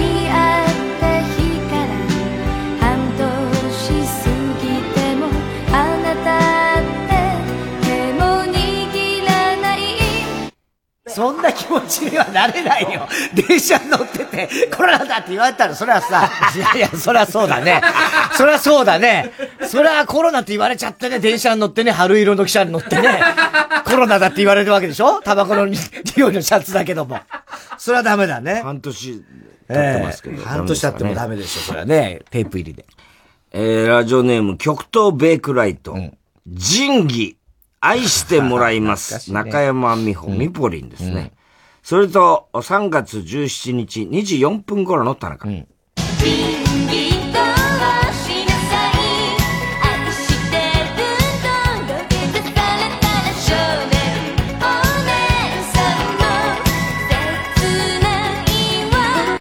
で、もっとすごいやつがいたんだって。田口だかなんとかっていう。で？田口？どういうこと？え？あ、元カトゥーン？あ、元カトゥーンね。土下座ね。ああ、そういうことか。そういうことか。ああ、そういうことか。ああ、わかんない。ごめん そっかそっか。ね。土下座するね、今歌詞出てきたからね。ずいぶんもう、でも、そう考えると遠い昔だね。そうだねカトゥーンそうだ君がね出てカトゥーン君カトゥーン君ってこともないけど。ね。ラジオネーム、今に見てろ、どっか。割り側のスーツ。矢沢永吉。ええちゃん。それと3月17日、1時59分頃の田中。クロコダイルご機嫌なワニ側のスーツ。俺の自慢のスペシャル残念。残念すぎ残念、100日経っちゃった。ワニね？100日経って、あワニ側のスーツになっちゃったっていう。うまいね、これね。うん。えー、ラジオネーム、社交性ゲロイカ。うん。2回目ですね。えー、外は白い雪の夜、吉田拓郎。はい。それと、3月17日1時28分頃と、3月17日2時8分頃の田中。はい。大事な話が君にあるんだ本など読まずに今聞いてくれ僕たち何年付き合ったろうか最初に出会った場所もここだね野球場でだよ。草野球場でだよ。哲学堂で。哲学堂の球場で。反応鋭い君だから何を話すか分かっているねもう、ドカベンの話じゃん、そんなもん。違うよ全然違うよ哲学堂で野球場ならドカベンの話もわかるかもしんないけど、テープ入りで。はい。わかんない。えー、郵便番号 107-8066TBS ラジオ火曜ジャンク爆笑問題カーボーイ。メールアド、えー、メールアドレスは、メルアドって、なんか、かっこよく言ったね、今。メルアドは、みたいな。ちょっと若者ぶっちゃって。メールアドレスは、メアドとか言っちゃうんでしょメアドは、爆笑アットマーク TBS.CO.JP。えー、住所氏名も、氏名も忘れなく、怒りんぼ田中裕二。そして、どの曲のどの部分に、いつのどの田中のセリフを、えーくっつけてレカを書いて送ってください。CD 田中のコーナーまでおはきメロマしております。えー先週土曜日に発売されたデビュー50周年記念アルバムハッピーエンディングに収録されている未発表バージョンです。大滝栄一。恋する二人。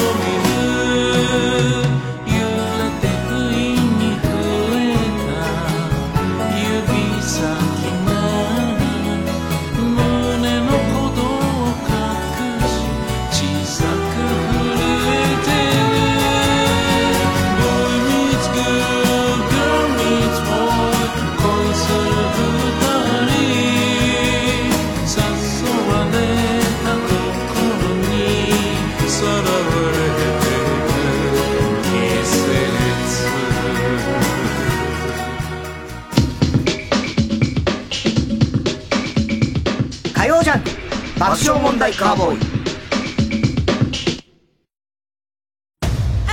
TBS ラジオ公演ミュージカル「ボディーガード」日本キャスト版開催決定。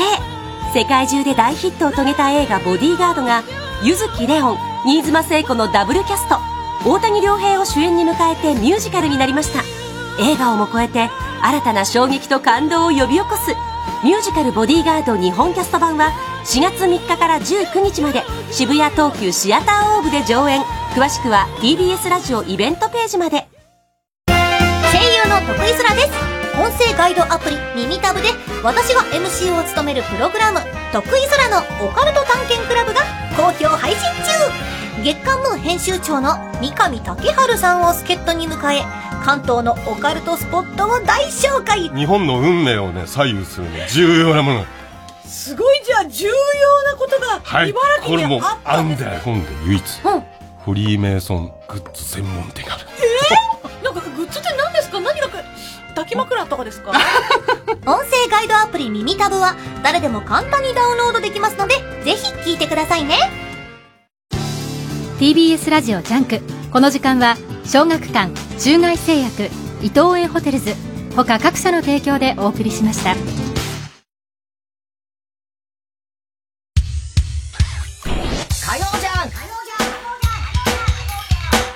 爆笑問題カーボーイさあ、今週の賞の発表です。今日はグレタ・トゥーンベリ文学賞からですね、ラジオネームハリケーン・ミキサブロー、悪の組織の幹部が、はっはっはっはトゥンビリニール。いやいやトゥンビリニール。リニールってトゥ何ンなんだリニール。なんていうの虫。なまっちゃった。リニール東北弁みたいなやつツンビリニール。えー、番組特製のクリアファイルを差し上げます。では、最後のコーナー行きましょう。カーボーイ大穴予想。ではい、溺れないさん、バカ散歩でございます。えー、今週のカーボーイの放送の中で起こりそうなことを予想してもらっております。ただし、オーナーの予想限定です。え、オリンピック1年延期の検討だそうです。あ、検討をするってことね。IOC からの要請だそうです。まあまあね。まあまあね。まあ、そういうことでしょう。一年ね、頑張りゃいいんじゃないですか。ね。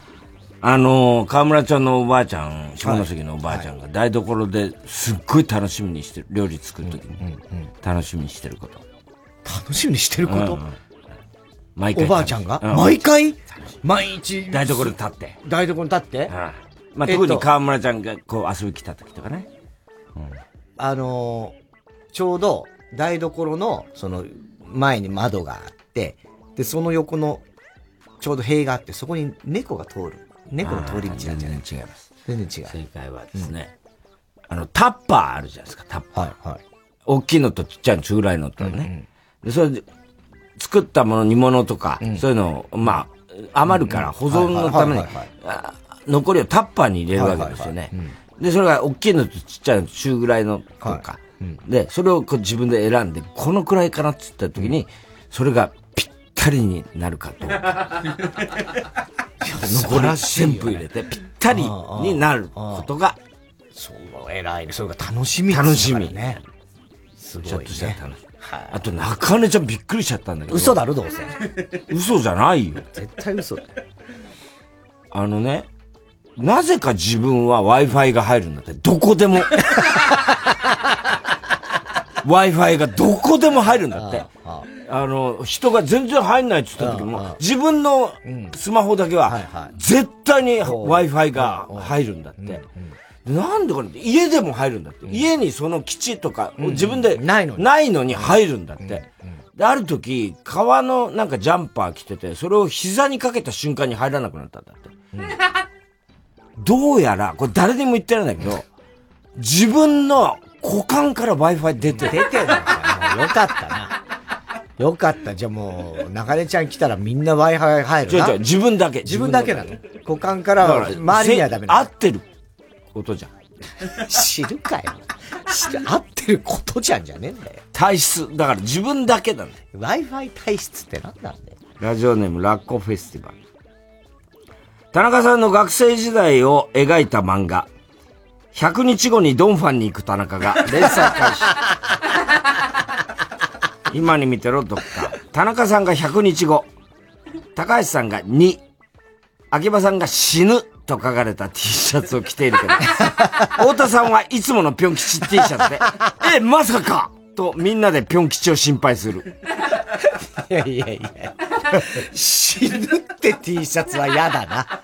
100日後も嫌だけど俺、なんか。ぴょん吉、そんな100日後に死ぬぴょん吉。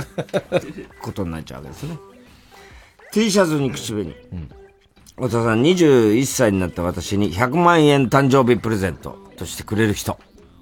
え、21歳？21いや歳。ー T シャツに口紅。若いんだろ、こいつ。若えな え、21なの、うん ?T シャツに口紅？口紅じゃあもう10代の頃からそういう送ってもらったわけだよね。若いんだね。え、知っておめでとう。T シャツに口紅とかね、古い歌だしね。そうだよな。うん。大竹大竹あそうだ大竹まさに大竹一ですよ、さっきかけたけど。えーグレタ・トゥンベリ文学賞の存在を知ったグレタ・トゥンベリ本人から 爆笑問題に対して、あなたたちを絶対に許さないという メッセージが届く。怖いよ。怖いよすぐやめなきゃダメそうだよ、もう絶対に許さないからね。怖いよもう怖いよ、そりゃもう、やだな、なんかちょっと心配になるよね。チェジュもほら結構厳しい厳しい人だったらね。有名だったからね、結構ね、こうインタビューとか行ってもなんかその質問はみたいに結構ハードル高い人だったらしい。でも大丈夫だったからね、チェジュ文学賞は。まあ、い届かなかった。届かなかったよ。ただあのところまだそこまでネットが今ほどじゃないからね。そうか SNS とかツイッターとかまだない大変ですね。これトゥンベルに届いちゃうかもしんないな。ごめんな、トゥンベリーとか言わ言ったら怒られんだろうな。ごめん、トゥンベリーみたいな。なんか、ダメ、本当に。えー、すべての宛先、郵便番号 107-8066TBS ラジオ火曜ジャンク爆笑問題カーボーイ。メールは爆笑アットマーク TBS.CO.JP です。太田さん、明日は？明日は水曜、ヤングジャンク山里お前が10年ぐらい使ったお前せんべい布団を田中にプレゼントしてやってくれ。山里亮太の不毛な議論です。くれーあなたたちは、今日、卒業となるわけですが。いや、教習所なんですけど。牧田スポーツです俳優文筆といろいろやる私ですが原点の芸人としてオール新ネタの独演会を開催します。TBS ラジオ公演牧田スポーツ単独ライブ「音ネタ53月28日29日の 2days 会場は草月ホール。今回のテーマは権威 j p o p という権威大御所歌手という権威日常に潜むあらゆる権威を牧田スポーツ流の音ネタでからかいます。チケットは全席指定で5500円。各プレイガイドで販売中。詳しくはホットスタッフプロモーション。0357209999まで。音ネタをあなたに。90.5MHz TBS ラジオ。総合住宅展示場 TBS ハウジングであなたも夢を形にしませんか？3時です